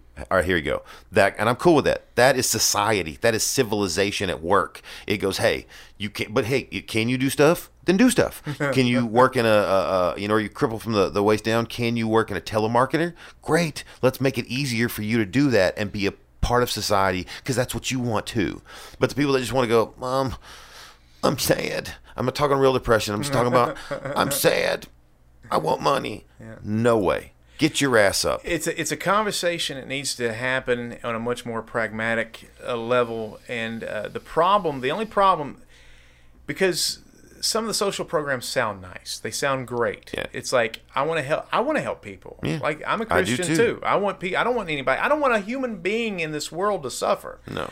And but suffering exists. The Exactly. poor the poor exist. Evil exists. Which is why we can't have communism, which would probably be the best form of government if it wasn't for the evil. And, I've said and- the same thing for years. and- On paper, it's brilliant. Yeah, it just can't happen on a 300. It's Animal Farm. Yeah, it's it's exactly what it is. It's Animal Farm. Somebody all, would take it. Yeah, all pig- animals are equal. Some animals are more equal than others. Amen, bro. I mean, that's what it is. So uh, yeah, the pigs would take over and kill the cute horse. Mm-hmm. They can't. they can eat us all. We've Yeah. seen enough horror movies to know they can eat us all. But uh, there's a discussion that needs to be uh, made, and I've got some ideas where you could save a lot of money in the government Nice. and uh, have some money left over to decide. But the problem is, is we talk on paper. Okay, this is how we do this. This is how we do this. If you've ever done anything with the government, this is the problem. This is what scares me. Let's pretend the government ran Subway sandwich shop. You'd go to a brick billion, uh, building in a weird part of town. You'd uh, have fluorescent lights. Everything looked like shit. You'd stand in one line, fill out a form, stand in another line, take a number. Uh, by the time you got your sandwich, it'd be 45 minutes later. It would be covered in dust, and you'd have somebody telling you to get the hell out of there with a terrible attitude. Over efficient. Yeah. The, everything. We must do this and then this and this, and it's it's, over efficient and a waste of money and time. Bureauc- bureaucracy. And and so when we start deciding, okay, I'm going to give these types of people that can't work money, great. But the problem is you're going to have to employ people, and there's going to have to be people that follow the letter of the law, which gets in the way all the time Mm-hmm. of people doing good things to, for good people. Uh, and then all the money is going to be starting to get sucked up with people's freaking, you know, the brick and mortar building and the, the insurance in the place and the, and the salaries. And, the, you know, then there's not going to be enough money for the guy that actually needs it. Exactly, and that's what it should be. Well, Ben, here's the deal. I think we're gonna coming up on a break here, so we can take a moment, grab a cigarette, pee, uh, you know, call mom, tell her how she, whatever you got it planned. But um, when I get back, um, I want to hit a few like just I want you get like uh, uh, what do they call it? Um, when scientists say a word and you say a word back. Uh, what's the word I'm thinking of? It's a, it's a game that like psychiatrists play. I'm gonna. Uh, damn it. Word association. That's the one. I'm sorry. This is why I'm- this guy is here. it's it. This is what Terry does. Um, I want to do like a word association, like a topic association. I want to Sure. throw out some some of these hot button issues because that's one of the things people want to know about their leaders or should want to know. Um, and you can give me like your quick yes, no, fuck them answer, and then we'll of course do the five to drive. Um, I got somebody ready for this, Terry. Outside, Vinny told me. He had always wanted to do always this wanted to do meaningless countdown uh, questionnaire. I love so lists. he's exciting. He's actually excited for the five to drive. I may not be. I, you may ma- maybe you may make me look like a fool. No, but, no, no, uh, no, no, no. I, I, may think cry uh, at the end of uh, you may. Uh, you should cry just before the end of it if it goes right. Is, is that not correct? Uh, yeah, yeah, that's pretty correct. I I, mean, think we, we've had a few criers as yeah, well. So. I, am a crier. Don't don't don't be afraid to cry. I haven't cried on air yet, but I am in fact a Let's- crier openly. Let's do it today. Um, I I cry at like um uh, Ernest Goes to Camp. As you can see, Ernest here. I cried in the theater at, as a kid at Ernest Goes to Camp. Um, when he, they're leaving camp and he's singing "Gee, I'm glad it's raining" to Speedy the turtle. Like I'm in this, I'm, I'm like eight or nine, bawling, and I was like, I'm a weird kid. Um, Muppet movies, Emmet Otter's Jug-Band Christmas, Waterworks every year. I don't know what it is because I don't even know if I like it very much. I cried at the Tigger movie. Of course, I was working third shift at the time, and I don't think I was in my right mind. But yesterday we saw The Incredibles at the theater. There's a Christopher? Robin. Oh, it's incredible. The Christopher Robin There's a trailer. Christopher Robin, Winnie the Pooh thing, and I was sitting there going, if if I'm not careful, I'm gonna start. I'm gonna fucking lose it here and start weeping. I did. At the, did you? I cried at the It- I, I felt it. I'm at work chest. out back smoking a cigarette. One Facebook video pops up, right? I roll to the next video. You know, you can scroll up from the next video. Sometimes that's how I spend my lunch break or my cigarette break. I roll up and I saw it and I was like, and I hate Winnie the Pooh, but I love Ewan McGregor. And so I was like, well, let's see what this is. And dude, I'm bawling again. I get a lot of stress going on at the moment um, in my personal life. I try not to bring that on air, but and so I was sitting there, I was having a cigarette, and then I was like, I'm Christopher Robin. I need to find myself again. And I'm like, but I lost it, dude. I just, I went back in and my boss was like, Are you okay? And I was like, Fucking Winnie the Pooh. dude. And I'm not. And I'm not. I think Winnie the Pooh. I'd probably punch Winnie the Pooh in the face if I saw him. I'd be like, "Get your little weird ass out I hate here, him. you I hate him. guy." It's an ex girlfriend association thing, but I hate him. But I can't he's stand just him. too he's too soft. Yeah. I, you know, I'm from the inner city. It's like, man, I, I get it. You can have that, but you got to have like come in with a biker jacket or something on. You know, don't don't come in with that little red under crop top. But The no. So halter top? I, I Yeah. cried. So if you cried during the five to drive, it would be okay, Okay. with me. You're well. I may cry with you, but we'll take a quick break. We'll come back and uh, again we'll do some hot topics. And I want to talk a little about wrestling with ghosts. I want to find out Thank where you. I can find that. My wife loves paranormal shit, so uh, my wife would be a fan even if I didn't go. Hey, check this out. So. They, they call it the Ghost Show with Soul, Nice. baby. Well, uh, Terry, uh, play us out, and we'll be back uh, in a minute on Deadbeat Radio here on Stage Diver Network.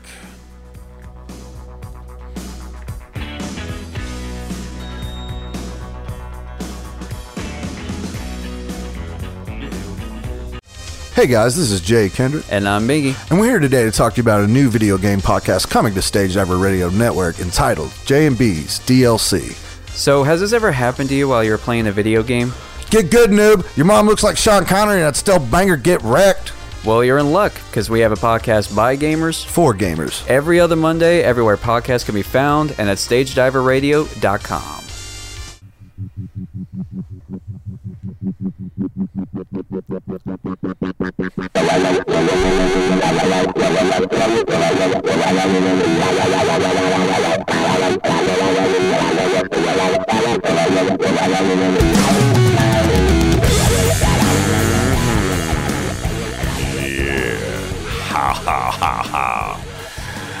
Welcome back to Deadbeat Radio here on Stage Diver Network.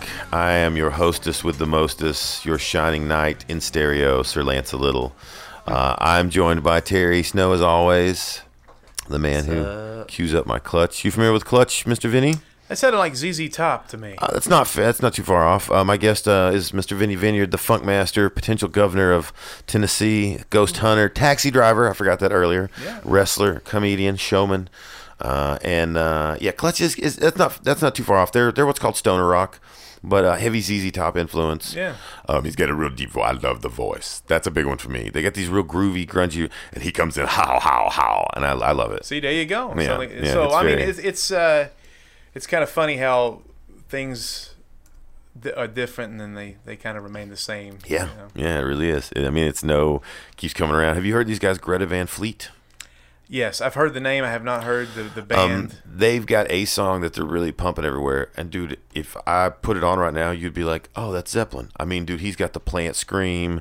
They've got the grungy guitar. Like it's it's it's Zeppelin. let Very me Zeppelin. let me ask you a question. Let's just see how close we are. Okay. Who, who is the best musician in ZZ or uh, Led Zeppelin? uh, the best musician would be John Paul Jones, but um, Who's I- number two? Uh, number two, I would probably have said uh, Bonham. I mean, would be my guess. You're my I mean, you're my Negro man. I'm um, telling you, it's, okay. it, there's. I mean, John Paul Jones was a key, or it was a professional Yeah. organ player. Play backup for Elvis. Yeah, incredible bass player. Yeah. Uh, John Bonham may be the best drummer Oh, of that era, uh, of that style. and then not to get take anything away from Plant. No, they're amazing. Plant, was amazing. Yeah. And and Page was a little sloppy, but But I like up- the sloppy. Yeah, I like the sloppy. I, got you. I, and, and and but they're all five star Yeah. rock musicians. But I'm just everybody always talks about Plant and Page, and I'm like, man, Well, Bonham and John right. Paul Jones were the were the, were the, the, I- the heavyweights. I gave you the heads up on the five to drive, and again, the the, the three listeners we have uh, know that the, the top five uh, countdown or the top five list is the kickoff. Last week, I did with our guest Sam Donnelly the top five most overrated guitarists.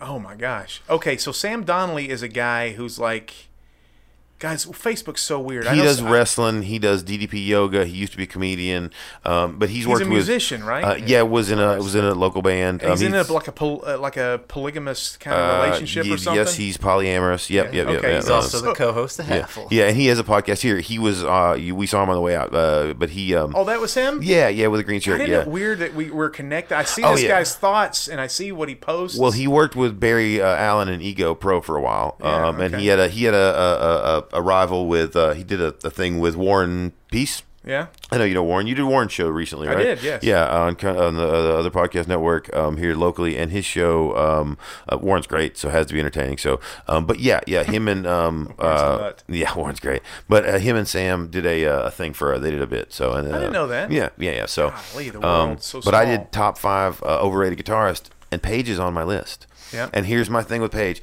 Um, and I said it's it's not that he's not a nine, but when you guys talk about him like he's a thirty, I'm, I'm sick of hearing that. It's like, is he good? Yeah, but there's a ton of Ritchie Blackmores at that same level that never get the credit. So it's not that he's not high rated. He's overrated. I put BB King on my list of all fucking people. One of the worst concerts I've ever been to. Ah, really? King. I've Yeah. seen him a couple times and loved it, but um, again, I saw him at 80. saw me. Uh, I probably saw him in seventies. Yeah. Um, not the seventies, his seventies. Right. Um, and uh, Same. I, I put him at that. Six. Is he a nine? Maybe ten? Yeah. When you start arguing a hundred, I'm out, and I, I don't. I don't. He can't that. sing and play at the same time. No, no, no, no. Uh, beautiful Watch- at both, but Yep. yep, can't do either. Um, real quick, uh, before we get going, I've got some hot button topics. Have you had a good time so far, man? I've loved having you. Again, Oh, this is this has been great. I'm, I'm amazed at, at, at how much we have in common. Yeah. And, and how long we've known of each other on Facebook and stuff. And just I told you I've been a fan same of yours thing for a with while. Sam.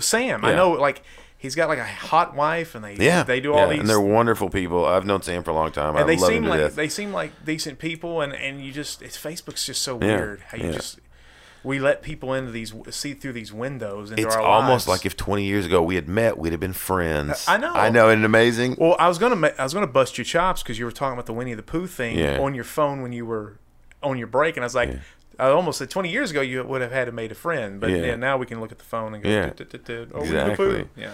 Um, but yeah, I've been a fan of yours for a while, so I'm so glad to have you. Um, Thank you. We would, I'm sure there's several other things here on Stage Diver Network you need to check out. I know you're a wrestler, so check out 65 or one follower 60 minutes with Mitch, the the commissioner. Uh, I refer to him as the commissioner. I like that. I think it's very wrestling appropriate. He hates it when we call him boss. Because we do a lot of stuff and we've got some cool stuff coming up. Um, so we'll take a minute to uh, see what was going on. Anything new, Terry, that I'm missing? I know we've got uh, CreepyCon coming up. That'll be a lot of fun. Yeah. Um, we're gonna do. Um, uh, uh, I'm gonna be Rob Zombie and Bingy, the host of uh, a couple, uh, co-host of a couple shows here on Stage Dive as well. The Haffle and J and B's DLC is gonna be Sheri Moon Zombie. So that's gonna be fun. I get uh, have a lot of fun. J and B's gonna be set up, and so it'll be a lot of fun. We got CreepyCon the uh, 24th and 25th of August. Um, I actually, I'm going to do a quick plug here next uh, before we come out. So this will be your last chance to be notified. Um, on the 6th, I've got uh, of July, I'll be at uh, Last Days of Autumn Brewing with um, our next guest, DJ Lewis. So it'll be fun. Um, we've got And uh, also Jay Kendrick from J and B yes. I forgot Jay's on that bill too. That's right. So that'll be a lot of fun. Um, and we've got uh, all the deadbeats. So uh, Deadbeat Radio wouldn't be Deadbeat Radio without the deadbeats of comedy. And I've got that coming up. Yeah. So I like. Uh, I'm a stable guy. I'm a big fan of the stables. So I'm in a comedy stable. the deadbeats of comedy. Which role do you? I'm the Barry Windham. the Uh, Barry yeah, yeah. We, we we learned this out. J.C. Ratliff. I don't know if you know J.C., but J.C. Ratliff um, is the Ric Flair. He's the Ric Flair of the group, Okay. hands down. Bubs would be the uh, Ole Anderson, J.J. Dillon. He's the oldest originator, sometimes manager, uh, curmudgeon of the group. Right, and everybody hates him. Uh, Kurt Keller would be the Tully Blanchard of the group. Nice. Um, yeah, good solid role. Um, doesn't get as much credit, but uh, the heart of the unit, and again, our only listener, so we give him all the uh, sweet props. Um, Patrick uh, Cunningham would be the uh, Arn Anderson. The enforcer. He's the enforcer, and I play the Sid Vicious slash Barry Windham role, mainly because I'm bald with a ponytail and I look the best in chaps. So that's that's my role. And we would be, I guess, the '90s Four Horsemen because there's like five of us. We now have a six. We now have Wa- Wiley Out of uh, Pensacola. Hasn't got his role yet. So Paul, far, he's Paul Roma. I was going to say the Mongo McMichael for the moment until we find a better role. You know, I The Lex Luger, maybe. I can't. As bad as a, a worker as Mongo was, I loved Mongo and the Horseman. It made no sense, but hated it. Hated it. Uh, It just Hated made it. no sense. No, it's terrible. There was something about his fingers when he did the. It, they were so Yeah, wide. sausages. Yes. Yeah, so but all the deadbeats will be coming up. So if you're interested, you can come out and check us out. Um, I know you've. I don't think you've ever been to one of my shows either. So No. Come out. It'll be a lot of fun. All the deadbeats are going to be in town, so it's going to be the NWO takeover. We're coming in um, to Sugar Mamas on the 21st of July, 21st of July, and then um, later this year, you you uh, may appreciate this. Maybe you can. Uh, I don't. It's a little out of your district, your jurisdiction, but in Pensacola, Florida, we're throwing the second annual Fuck Fest. And that is not as libertarian as you think. That is the Feeding Urban Homeless Community Fest. Oh, that sounds a lot worse. Yeah, yeah. Um, but what we do is we did it last year. It was the, it was a big success. We um, had comedians, we had um, bands, we threw uh, all the thing for charity because Pensacola has a huge homeless popularity population. And we're going to start touring with it. So we're going to hopefully bring it to Knoxville, Tennessee, somewhere maybe. Nice. And um, we raised a lot of money. We had people there donating food. We were giving out clothes. So it wasn't just like all going to some bullshit charity in name only. We were handing food to people on the streets. We were handing clothes to people on the street. We had people there giving haircuts, helping them out. Um, we raised money, took donations, and Bubs Harris and myself the next day drove to a tent city and handed out tents and socks and inflatable mattresses. Well, see, right there, that's when we're talking about libertarianism. I mean, that that is the dream. Is the government shouldn't force us to take care of our fellow No, man, no. but we as Americans should want to take care of our fellow man. Agreed. Agreed. And the government, the reason I'm so against democratic uh, policies is because they do just a shitty job implementing yeah. it. Yeah, I agree. And there, you can't beat somebody if it's a call of God or just whatever you want to call it, the uh, good nature or uh, just being a decent human being, sitting around going, "Hey, man." It's time to, to do something. I'm sick of seeing this. This is a problem that needs to go away, and, and we got to do our part. I agree. I agree 100%. And so we did that, and we'll be doing it again. And it's going to be two nights this year. It's going to be bigger and better. So again, once we can get it up and running, we'll bring it to Tennessee somehow, and we'll get you involved, and we'll definitely Cool. pair up. We'll have some. Maybe we can add some wrestling matches. It'd be a blast. We'd love to do that. Or I could I Um, could uh, never mind. I was gonna make a terrible joke. I'm It's okay. Terrible jokes are welcome here too. I make them all the time. Uh, I may be a comedian. It doesn't mean every. Not every song the Beatles wrote were great. There's a lot in the trash can, so I make unfunny jokes all the time. All right, tell me what you think about this one. Um, Did you hear about the old man that fell in the well? no. He did not see that well. I love it. I love it. I love it. I'm uh, I'm easily entertained with classic formatted jokes. I love it. I'm a dad joke guy. That's great. That's good. Um, I, I do Mitch this. would have loved that one. I do this all the time, and it's just one of those. We all have repeated things we say when certain moments in life come up, right? And like our wives and kids get sick of hearing them, Absolutely. right? Yes. I do at work. I say the same things. My boss and coworkers are like, again. Um, and I repeat the same isms. And one of my favorite things to do is when somebody asks something and I show them, and I'll test this on you guys. I always go voila, or as the French would say, voila. yeah. right? I think it's brilliant. Nobody ever laughs. Have you have you ever now listen? Nobody I told ever you I laughs. used, I used to be a um, I used to be a stand up comedian. Uh-huh. Have you thought about coming up? Yeah, no, never mind. That's fine. You you do that. I was going to Uh, say there's a Spanish word that's similar to voila. Oh, really? would say as the Spanish say, and then do that, or Right. as, as the French Right. say, and then say the Spanish word. So then you would be like totally maybe I need to change it to bazinga, or as the dorks say, bazinga. maybe maybe I just need to update it because I think it's brilliant. I think it's a material, and it's one I keep telling. I keep sh- once in a blue moon somebody will laugh. I used to have jokes like that all the time. But I time. keep do- I keep where doing I'm it. like that fo- that joke. I one time I did a set. I killed the entire time. My last joke, which I loved, said it. Not one Mm-hmm. Mf been there. left, I've been and, and you're like, I've got to leave the stage now because I'm not good enough to. to I've never told it on stage because it's just one of those things that pop up in real life. Like my kids will be like, "Daddy, can you show me how to do this?" And I'll do it and go, "Voila!" Now I don't expect them to laugh because they're or at work somebody will be like, "Hey man, can you show me this?" And I'll show them and go, "Voila!"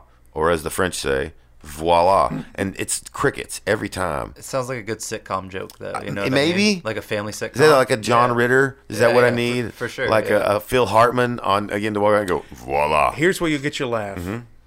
You do the joke. You fix something for somebody. Voila, or as the French say, voila. They'll sit there and look at you like you're a moron. Five minutes later, um, something else happens. Blah blah blah, and then you you end your thought with, or as the French says, voila, because repetition is I need a callback. I need a callback. yeah, okay, I need a That- callback. that's exactly yeah. Excellent. Yeah. Excellent. I need a callback. Okay, great. I like it. So uh, again, we were kind of talking, um, you know, about your your your, your gubernatorial uh, race, and we, we do wish the best of luck because it seems like we're right on the same platform. But I want to do the uh, word association. I want to throw some topics out there and just get your quick answer. I don't I don't I'm not looking for your plan to uh, to win. Just your quick thought on a few again of these hot button issues. And again, there's no right or wrong answer. Um, so don't it's not like we're going to be like and, and start flipping tables, um, whether we disagree or not. But if you can sum these topics up into a quick, just hot take, your your hot take is that we're on the Facebook Like- land. One word or one sentence. No, no, or- no, no, not one word, but just like you know, Facebook has everybody's like my hot take. Marinara says the sauce is garbage. You know, like your your, your quick hot take. Just your this is my hot button. You ready for this? Sure. Okay. So let's start with the first one. Pot legalization. I think we got that earlier, but just general statement. What do you think? Completely down. Completely down. Great. Uh, immigration. Uh, immigration's tough. I the, my quick button on that would be immigration and illegal immigration is not nearly as big as a problem in this country as media and the politicians would uh, have you think. Because I think um, does it need to stop? No. Sure. Well, I mean, does Oh, illegal immigration? I immigration meant to that's your answer. I was like, no, no, you're fine. No, does it? No, no. Does does illegal immigration need to stop? Sure, uh, but I, I tell you what, it, it it doesn't. The only people that it affects is if you own like a carpet cleaning company or something, and some group of illegals underbid you, Right. or you got hit with some Latino driver that didn't have car insurance. Right. Other than that, they're hardworking people. They Right. commit crimes less than than uh, than Americans do. Uh, they we have tons of wonderful Hispanic restaurants here because of them. Yes. A lot of things need to change. Don't please don't twist this into the, we need open borders or anything like that. Uh, There's got to be a system. Just make the system easier. it it comes to, this this is immigration. Uh, I, I guess uh, this is a little bit longer than a than a boom. Again, I, I kind of was a loaded question. I, Right. I, I sent you a fucked up. yeah, I, I- I telegraphed a fucked up move. Yeah, but uh, you know, the, I, I have three three points where we, we should head in a direction of immigration. First, prosecute the rich people who are hiring the illegal, immigrants. One hundred percent agree. Why are we always in this country picking on poor brown people uh, unjustly? And so, by and large, if, if there was no jobs for these people to come to, then they would probably have to do something else. Secondly, it should be a lot easier to become an American citizen. One hundred percent agree. It's it's too much red tape, too much bullshit, and also it should be fairly easy for these people to obtain legal work visas to go pick our strawberries and stuff. Because guess what, folks, we're cracking down on these people, and avocados are still hanging on the tree in California. One hundred percent agree. We're going to have some really boring salads coming up soon. And you know what? It's not just that. I don't want white people from Europe doing it any different. Again, so we can be like, you're just Mexican and racist. It's like, no, you know what? I've seen every James Bond movie ever. And you know what? The people who are the worst danger are white people from Europe. so I'm not afraid of the guy picking tomatoes, but here's the deal. Sort them both out at some form of border. Let the cool ones of all of them in, and we'll have a better society. Amen. You know, it's like, Preach. I know who's going to fuck me up and blow up my plane. It's the white dude who comes up and goes, hello, Mr. Bond. Yes, you're exactly right. And see, I think you know I, I've had a background in comedy, and, and you're a comedian too. I, we got it Supposedly. we I, I did the finger quotations Yeah, I for saw it. comedy, but uh, we we have to have a sense of humor with some of this stuff because Oh, yeah. serious. We're in a re- me and you're old enough to realize our kids are not growing up in a time that was carefree like the the No. 80s, and, And I hate uh, it for them, but it is what it is. Yeah, th- my daughter wears, and so all of my ne- nes- uh, nephew and niece, they wear tons of stress on their shoulders every day that I Oh, do yeah. not have. Oh yeah, my nine years old. Uh, my nine-year-old is already showing signs of it, so we deal with it too. All right, so that's a, that's a a hundred percent agree on immigration. So so far, hundred percent agree. Basic taxes. Uh, a lot of libertarians say taxation is theft. I Nope, think. Yep. I yep. think. Um, that's it. That's actually where I was going. Yep. Yeah, I, I think um, the reason I'm against capital punishment, the reason I'm against uh, a lot of the taxes, state taxes, property taxes, is because the government does not know what to do with the money once it gets it. It's like Correct. a crack whore getting more crack. Correct. Uh, I have friends who live in New Jersey, free and clear house, willed to them by grandma. Property taxes, twenty thousand dollars a year. How can you? I'd love to live. It's uh, the possibly- Oprah. Yeah, I give you a car that you can't afford the taxes on, so you go bankrupt because I gave you a car because Yeah. you were a guest on Oprah. Yeah. That's a fucked up system, bro. yeah. I mean, free and clear house is not free and clear anymore, especially there. That's why everybody's moving down south. I'm a flat taxer. Yeah. Um, I, I, I say abolish the income tax. Give me 100% of my money and let me spend it on what I spend on. Add a sales tax, a flat sales tax to everything. Buy a car, great. Buy a TV, great. Buy clothes, great. Hey, make your own food, make your own clothes, do anything you can to make it better for your family. Save the money, great. So I'm a flat taxer. And that to me, that puts people who are out of the system, drug dealers who aren't paying taxes. Great. You're still buying your Escalade and your big screen TV. I'm still getting my road paved and my kid still has a school that your kid attends to that you're not paying for that I am in another system. So I'm a flat taxer. there's a lot of good things that you can say about flat tax. I don't know, you know, I I have to sit down and, and look at all those things, but I think we could take baby steps to that. Uh, I think it's the most meat in the middle for the taxation is theft. I think they I think most taxation of theft people would go, Okay, I'll pay, but only what I want to pay on. Yeah. Great, man. And seeing with those cases, you wouldn't have tax on a used car. You already paid tax on that item. That tax was already spent. on Right. Whoever bought it new. So no tax on a used car. You're a no tax man. on a gift. You don't Um, even know it yet. So you, you are right. you are a liber- and and income tax. Yeah. Albert Einstein said one time uh, the only thing he could not comprehend is income tax. Yeah, I don't I don't get it either. It's dumb. And like the death tax and it's like estate tax, stupid like that. I'm I'm I'm okay with corporation tax. Here's the deal. The sales tax pays it. The corporation has to pay some of that. So it's Yeah. like it shouldn't be some like you you you're being taxed just cuz you're rich. No. No, no. You know what? I see. That's another one for me. Is the hate the rich. It's like some people worked hard to get there, and I don't hate them for that. Am I jealous? Yes. Do I think they shouldn't have it because I don't have it? No. And so I'm not like fuck them just because they're rich. If you take a percentage from everybody, guess what? Those motherfuckers buy yachts. Do you know how much tax is going to be on a yacht? Amen. Those motherfuckers buy planes. Do you know how much tax is on a plane? Yep. So there's no need to stick him in the ass so that he dodges every system that actually participates in the and tax that's what system. you have right now. You Yeah. have oh, so Oh, yeah. many. You have so many 100%. American companies right now who have an office somewhere in in the uh, Cayman Islands or something, and they're ducking all these taxes they should be paying. Yeah. All right, so here's one what's going to separate us. This is taking off the gloves. You ready? This is the this is the moment. This is the the stamping of the feet. This is a hard one for people. Abortion. Well, I've thought about abortion a lot, and this is this is where I come. Uh, I'd like to preface this with an adage, Okay, excellent. and I think if you sat down, let's just pretend you're not left, you're not right, you're Right. not up, you're not down. You're human. You're a human being. This is this is the adage. If men could get pregnant, and it happened a lot, Mm-hmm. there would be an abortion clinic on every corner of the United States. 100% agree. So then you have to take one step back and go, what what are we doing? I'm a Christian. I said that before. Uh, I believe that because there's certain passages of the Bible that I believe that human beings are eternal spirits, and we actually. I know this may sound like Santa Claus talk or whatever, but this is what I believe. I believe there's a verse in the Bible that says, "Before you were even born, God knew you in the womb." I knew every hair on your head. Yep. Did you know I would have less later? I want that's a thing I wanted. Well, know. that's I, with my afro. It's like, why give me the curly hair and then now take it away? you know, waste it in the worst part of our life. That's right. But anyway. But so, personally, I'm pro-life. Luckily, I don't have the equipment to ever have an abortion. I would encourage my daughters, I would encourage my wife never to have an abortion. And I would tell them why. Okay. I'd tell all my friends, please don't have an abortion because let's call a spade a spade. You're having an abortion to end a life. A life is coming into the world. I agree. Because if you didn't go to the place to have the guy do the gimmick to you, the baby would be here. You're going there and paying him money to stop the life. So where are you legally? Where do you think laws should be on it? Pro choice. Okay. And the reason is this because not everybody believes like I do. I do. I agree.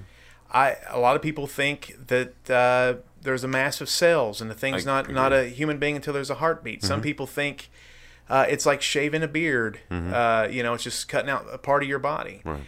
I think at the end of the day, it's not up to to these old white shrills and tricks to tell women what to do with their bodies. Women carry a lot of weight. A lot of women carry a lot of weight with these decisions. It should be between the woman. It should be her between her baby, her spouse, or spouse like human, uh, her God if she has one, and the doctor. The doctor swears to a Hippocratic oath not to mutilate or destroy. If he can, uh, if there's a medical reason or any other reason, and they can get the same page, that should be between her and those other entities that I listed uh, the doctor, God, everybody else, the baby. Uh, I think we can educate people. Yep. I can say, hey, girls, you know what? When you lay down and he lays on top of you in the back of the uh, Volkswagen Bug, uh, you may your life may change for the rest of your life, and he's just going to be like, "Woo, Yeah. that was crazy," you know. So I mean, it's not fair. I, it's not a fair system. There's not a clean answer, but I think legislative wise, uh, you know, it's already law. There's no putting the kittens back in the in the pillow sack. You know, Right. It- I guess at this point, I just want to make sure your philosophy and our philosophies tend to be 99% on point together. I'm the same way. It's like, look, here's my thing. I believe almost 100% verbatim what you said. I think the one thing that I always tend to include is go, look, is it your body? Yes. I believe there's another body in there. So I'm pro choice, but I think that baby should have a choice too. And that's the thing. That's where people disagree is they and, and again, I respect you don't agree, fine, but I think we still have to sit at the table and find a middle ground.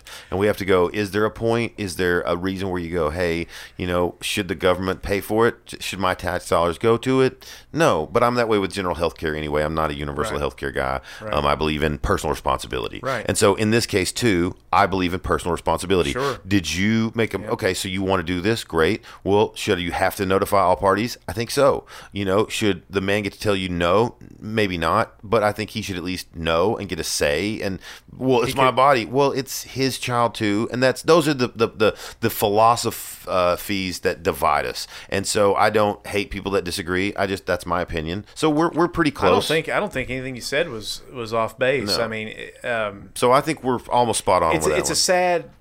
Anytime there's an abortion, to me, of course, some people may think I'm funny for saying this, uh, but I, I think that's a, that's a heavy subject, man. That's gonna, you know, I, I lost It three, is. I lost three kids uh, to miscarriages, and I, I- I, wept. Uh, and those technically, in some people's eyes, weren't even babies Right, yet. yeah. And uh, I still, if I if I talk about it too much longer, and this is years ago because we're way too old now to have babies, but I, I could still uh, break down and start Oh. I do all the time. I lost a daughter. Yeah. I I, sh- I have a uh, a daughter who would be in between my two, who um, died during childbirth. So it wasn't a Jeez. mis it wasn't a miscarriage, but I, it's so closely related. Um, I do understand miscarriage people because a lot of people blow that off and go, "It's not even a child," and it's like, look, man, it's emotionally attached. It's different. Um, in my case, I get to hold my daughter. Uh, she has a tombstone. You know, we have a final resting place. Um, so I did get some of those, but it is hard. You have to find a way to make it through, and it is something that does break me down. So it is one of those reasons that influence my opinion. I'm not saying that should influence yours or theirs. So uh, we're we're in agreement. I think that's uh, a pretty solid answer. Uh, I definitely um, um, appreciate and salute um, where you're coming from on all that. That's Well, that's I- where I'm at. it came after a lot of thought. I had a lot of I had a lot of Christians that are like, I can't believe you're you're pro-choice, and it's like there's we can debate I'm not going to force my opinion on you. Yeah, Just when- can give you- me the same respect? when can you is there a point in the third trimester where we could all say, okay, that's a kid? Yes, that I agree. Is there is there a point where we can uh, come together and say, okay, well, this is this needs to happen or whatever? And and you know, I respect Ron Paul. Ron Paul's the reason why I'm a libertarian. Right. And he, a lot of people don't know, he was an OBGYN, Mm-hmm. or maybe he was, no, maybe maybe he was a birth. I don't even know what the, the he was the guy that was the, the birthing doctor or Right. whatever. And um, he said he became pro life forever when he went into one room and people were fighting to save a baby, just like in your situations, they were losing. And he went across the hall and somebody was cutting out another one and threw it in a bag. And at that point, he had just a horrible. Well, he had lightning crashes. Yeah. Is what he had Yeah. by by, By live, yeah, yeah. that's what he had. He had lightning crashes and, going and so on. he was he was in the middle of, of just all sorts of hurt and pain and weirdness and human beings are weird human Yeah. Oh, beings yeah. are we're, we're we're we're all brothers and sisters in a weird kind of we're trying to look cool but we're all kind of insecure and we're all going here and there and we're all chasing green rectangle uh, pieces of cloth and and we're you know we're just trying to find people to surround ourselves with that, that we like and that they, they can stand us and stuff and it, it it's messy human the human existence is has It is is. messy and, and this is not an easy question for anybody No, it's not. And again, it's a it's it's definitely a loaded question, but it's the last one. Oh. And now we're going to do something fun. We're going to move on to the five to drive. But before that, man, thanks so much for being here. Um, no problem. This has been honestly one of the best sit downs I've ever had. It's what I wanted. I wanted opinions and views and entertainment all rolled in one, and you are the epitome of that. And thank you. well thank I greatly you appreciate That's- it. that's, uh, thank you Um, for having me you- you're you, 20 years ago you'd be paid for doing this and it's a crime that you're not hopefully we'll get there again. That's the goal. Terry's uh, Terry's our, our our superstar. He's our movie maker, and our goal is to ride his coattails all the way to the middle. um, that's doing- that's yeah.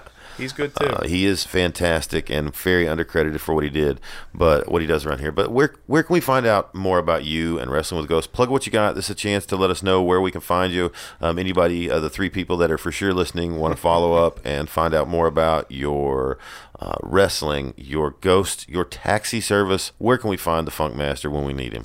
Where's the Funk Master signal? I got you. Well, it's it originates uh, on a 1972 Ford mothership hovering above the Great Smoky Mountains in Pigeon Forge, it. Tennessee. But uh, if you're in the area and you need a taxi ride and you hate Uber, Funkmaster V's Uptown Cabs of Renown, you can go to uptowncabsofrenown.com. And we are a, uh five star rated taxi service, rock and roller. Man, we are fast, clean, and funky.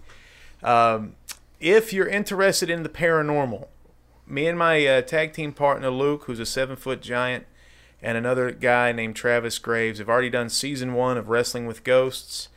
And uh, I can't really, I actually, I don't give a shit anymore because the contracts are irritating me. But we are under contract to produce uh, another television show called Wrestling with the Paranormal.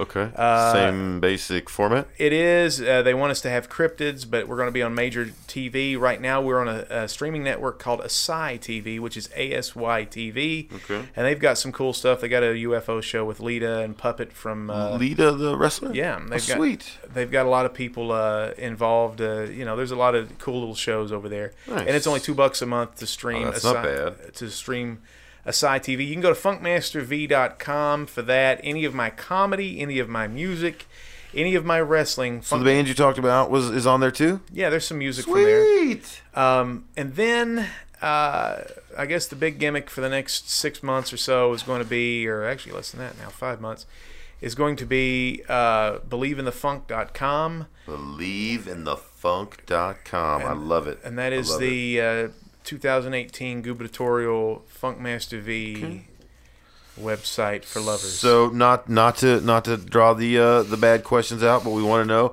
um, donations to the campaign. We're interested in helping. What can we do?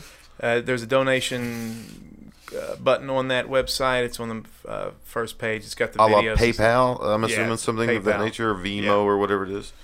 Um, awesome, man. Awesome. Well, that's great. We definitely, I definitely want to check out the show. Um, so you said, uh, did you uh, uh, can find it on what's the network again? It's Asai TV, A S Y TV. A, I'm gonna write that It's down. short for Asylum Television. A S A Y. no, A S Y. A S Y. Got TV. it. I'll, I'll look that up when I get home. My wife will love it. She loves paranormal shows like that. Um, so that is that is that is um again. I think uh, the reason you're here. You're you're everywhere. You're doing it all. We uh, we love it, and we're glad you're here. But we're gonna do the five to drive, the five episode or the five questions I ask every guest to drive this episode home. And uh, I like to do these lists. You said you do too. You're the first guest to ever say you were excited, so I'm real fun. I'm super stoked on that. I love lists and surveys. Me too. Yeah. And I customize again. I make my own five so we can compare them. I customize these for every guest, and for you, it was like, what are you gonna do? Music? You're gonna do? You're gonna do wrestling, and you're the first wrestling based one I've done. Okay, But again, I like to do a little different than what people expect. beautiful. I want, in no particular order, just uh, top five. I want your top five favorite wrestling titles, not the championship, the belt itself, aesthetics, not what it represents, maybe who it who it represents to you, but favorite belts aesthetically. Your top five replica belts. What are they? Um, number five is going to be Hulk Hogan's Southeastern Championship Wrestling title because I owned it. It was the only. That's right. It was the only title of Hulk Hogan that uh, nobody knew where it was. I sold it a couple years ago for thousands and thousands of dollars to a happy Canadian, uh, but it was basically found in a garage. Uh, somebody didn't know what it was. They went. There's a guy locally that everybody kind of hates. His, his name's Terry Landell. He Oh, used yeah. To, Oh, he used- yeah. He used to Oh, have yeah. this uh, cable access show. A reference even Terry. Yeah. Who's your daddy? Everyone hates him. and and so this guy Terry Landell and walked up walked up and told him that he would pay him two hundred dollars for the belt, and the guy contacted a friend of mine, basically said, uh, "Is there somebody that Terry Landell hates?" And he said he hates Funkmaster V. I got it for less than two hundred dollars and sold it for six thousand. So that's my fifth place belt. Number four is the East Tennessee YouTube television title, which is a belt that I created Uh-huh. and it was akin to the old uh, WCW TV title matches they would have because at YouTube, when I first created that belt, uh, YouTube videos had to be 10 minutes. So it was going to be a t- a bell to bell thing, and then if you couldn't pin the guy in 10 minutes, the guy retained the, bi- the belt, and the matches would be put on YouTube. Right. Only problem was a lot of the matches had terrible camera angles or the wrestling match was bad, so I didn't put a lot of those on YouTube. Number three, uh, I would say my own Funkmaster V Ego Pro Heavyweight Championship Okay. belt. We love Ego Pro around here. We're Uh, big fans. But that belt is badass because it's got me on it. Number two, I love the big gold belt. It's been overused. Yep, Uh, yep. But It's Jimmy Page overrated. Yeah. It- Nine, ten. Okay. Yeah. But is it a thirty? No.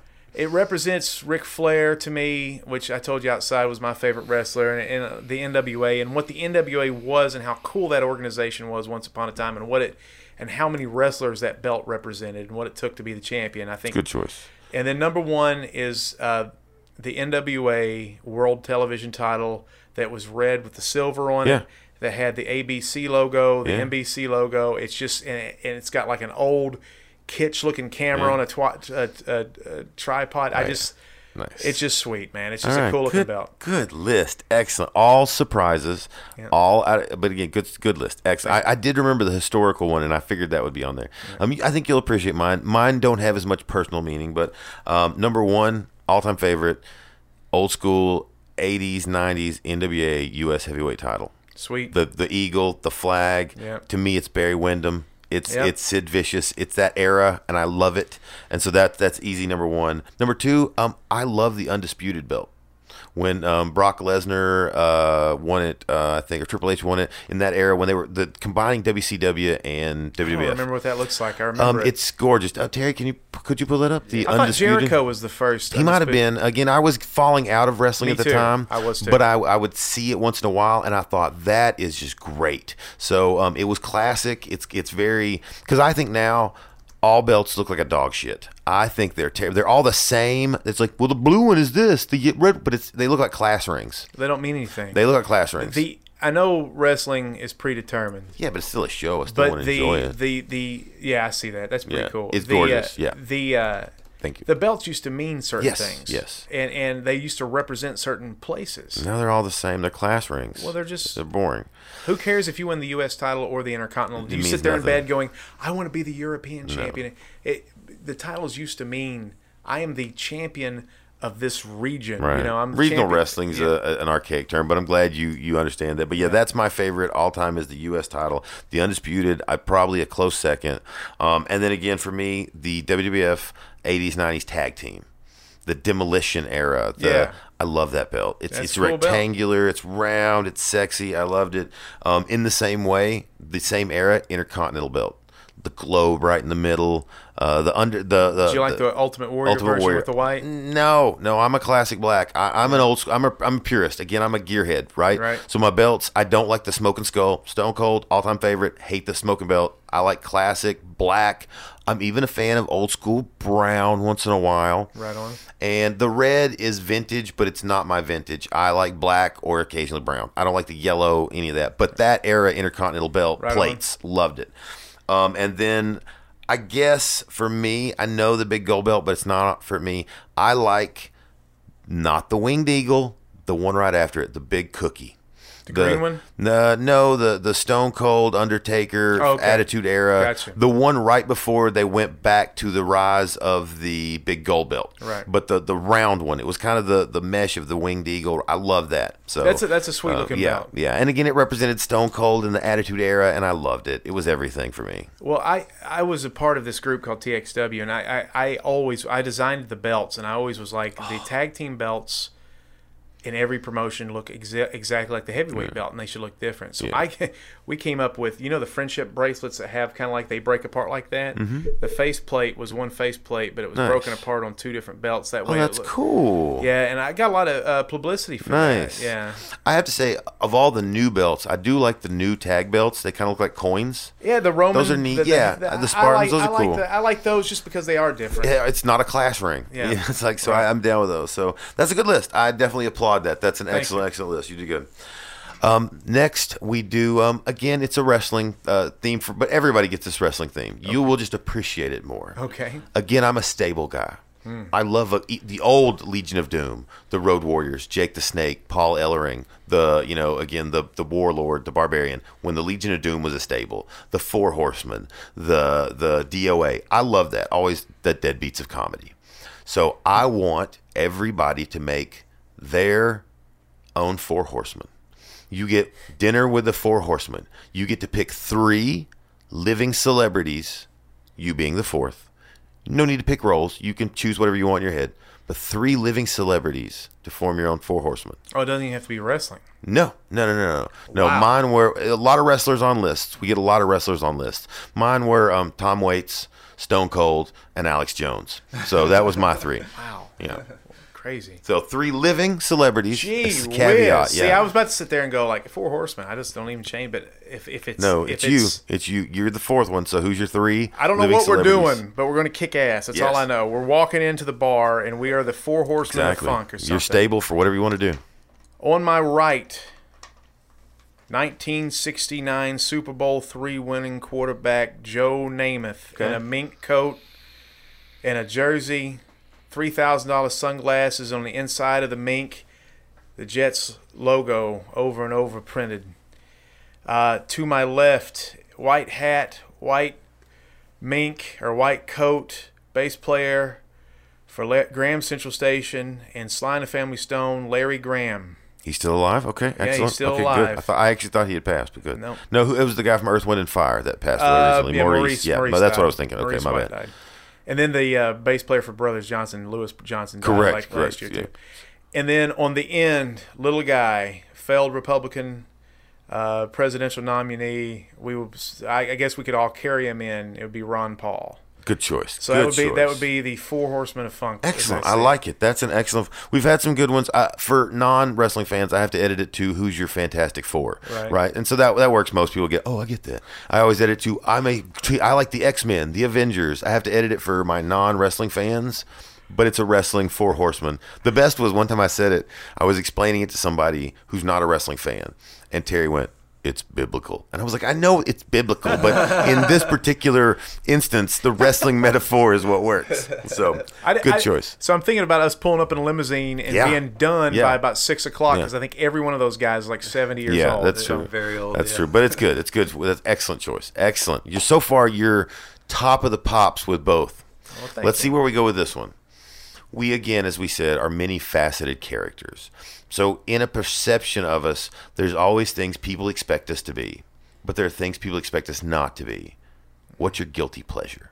What's that thing that you love just deep down as the little kid that people don't expect? Again, I admitted I like disco. I have a ton. Almost all my pleasures are guilty pleasures. B movies and fucking like uh, disco and shit like that. But you said you like pop music. But what's your guilty pleasure? What I meant by pop music is I like the pop structure of Yeah, music. me not, too. Not like NSYNC. I like radio tunes. I do like Three uh, to four what I call songs. the teeny boppers, Right. the Selena Gomez's and stuff. Like I like that kind of music. So I, again, I could guilty like the look. pleasure I for turn me. the volume down and watch her dance Um, around. I, I like some of the music. I'm, I'm a dork like that. So again, a guilty pleasure for me. So what's your guilty pleasure? I have one of the largest uh, collections in the world of Atari 7800 games. Uh, in fact, I may have, I have a complete collection with tons of extras, and actually, I've, I'm a world champion at about six or seven games. I haven't played them in a long time, but I'm a big Atari. I have an Atari still set up in my house. I am going to cry in this episode. I, I just came on myself. um, I'm an old school Atari guy. I grew up with a 2600. Yep. But that's my era, and so to me, that is, uh, I love wood panel, shitty, and so I love coming it. back with another one.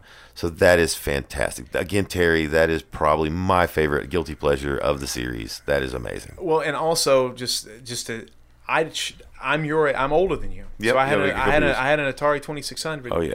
I chose a 7800 over Nintendo because I could play the old Atari 2600s on the 7800. Oh, It it did the- play the 26. It was the first See, I never had backward. it. It. was the first backwards compatible. I went- uh, video game machine. I went from Atari to the Nintendo. That was my leap. I had Yep. friends that had like the Odyssey and the ColecoVision, but I made the jump from um, uh, straight from a 2600 wood panel to the Nintendo. Um, so that that that is again my favorite guilty pleasure so far. Um, here we do. We've been through the, the first three, a lot of fun. You know, we did our list, and and now let, let's be honest and be real and be serious. So let's let's do something that is again something as a father we all think about.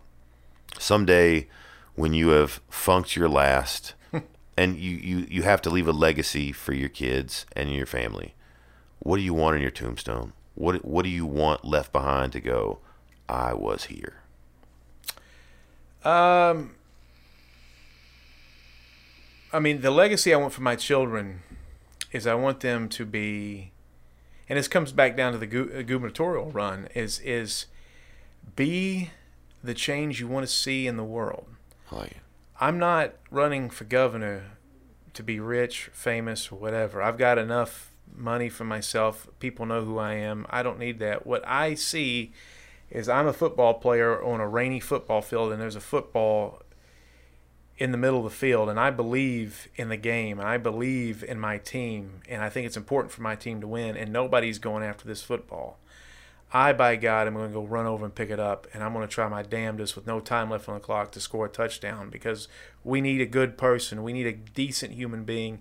We need a none of the above type. We need somebody that's counter the, the man to try to get in this office, to get in all these offices throughout the land, and try to make America a better place because we have too many demagogues. We have too many talking heads talking about us and them.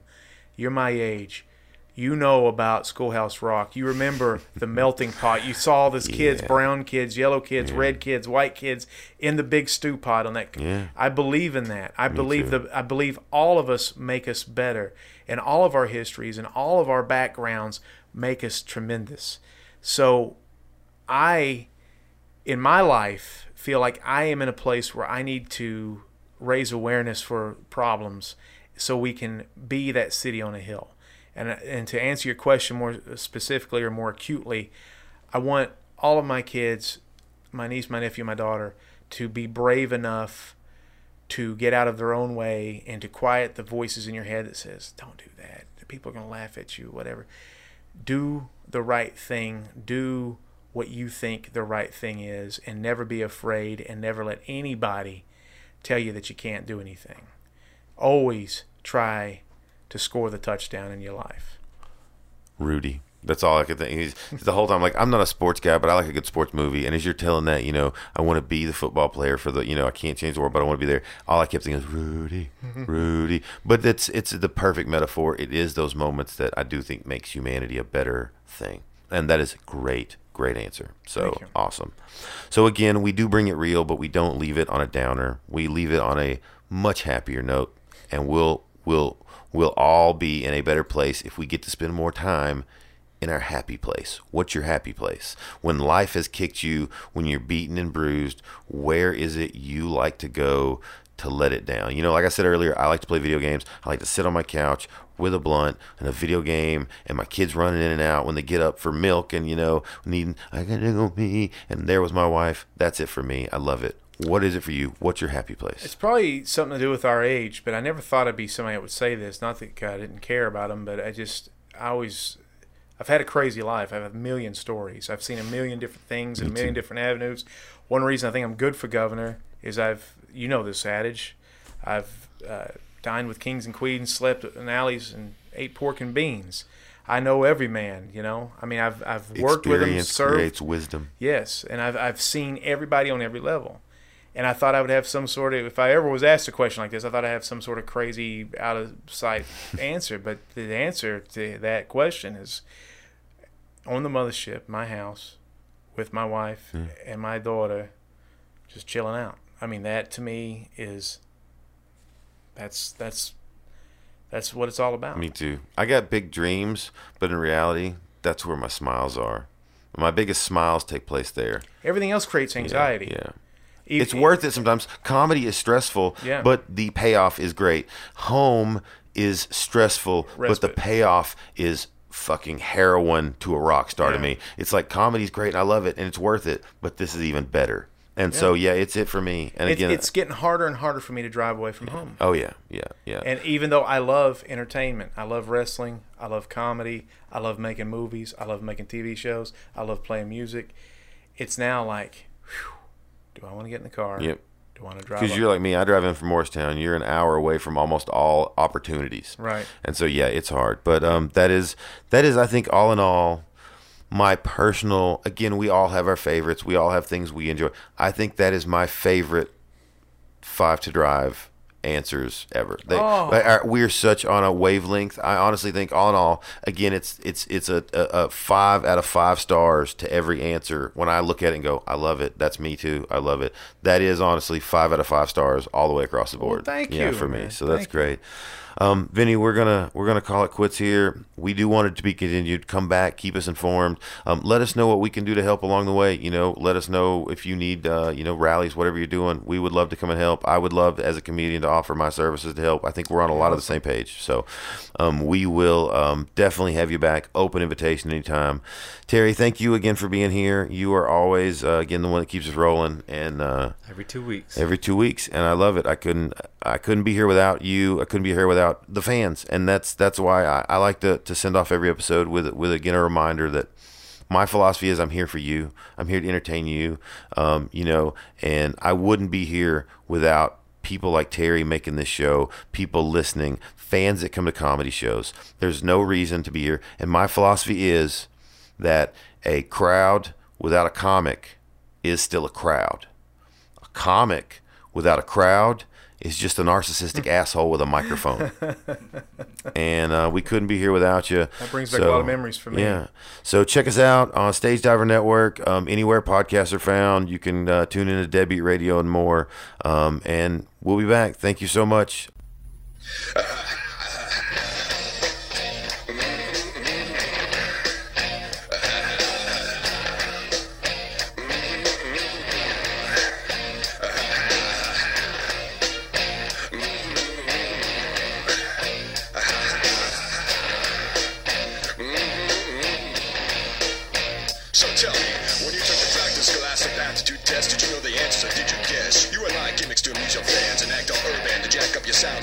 matter with you? You rhyme monosyllabically? Is atrophy shrinking your entire vocabulary? Your style's like garbage cans meant to be taken out on a weekly basis. Ever since your first record, you've been in a state of suspended animation. You look like Snuffleupagus and Australopithecus, me Crayurabicus. Enough about you, let's talk about me and how single-handedly I redefine the science of radio astronomy. Make a Nobel Prize winners question the notions of reality. Oh, but I digress. You play sorry, I play chess. King's Pawn, E3, checkmate. Go get some Percocets.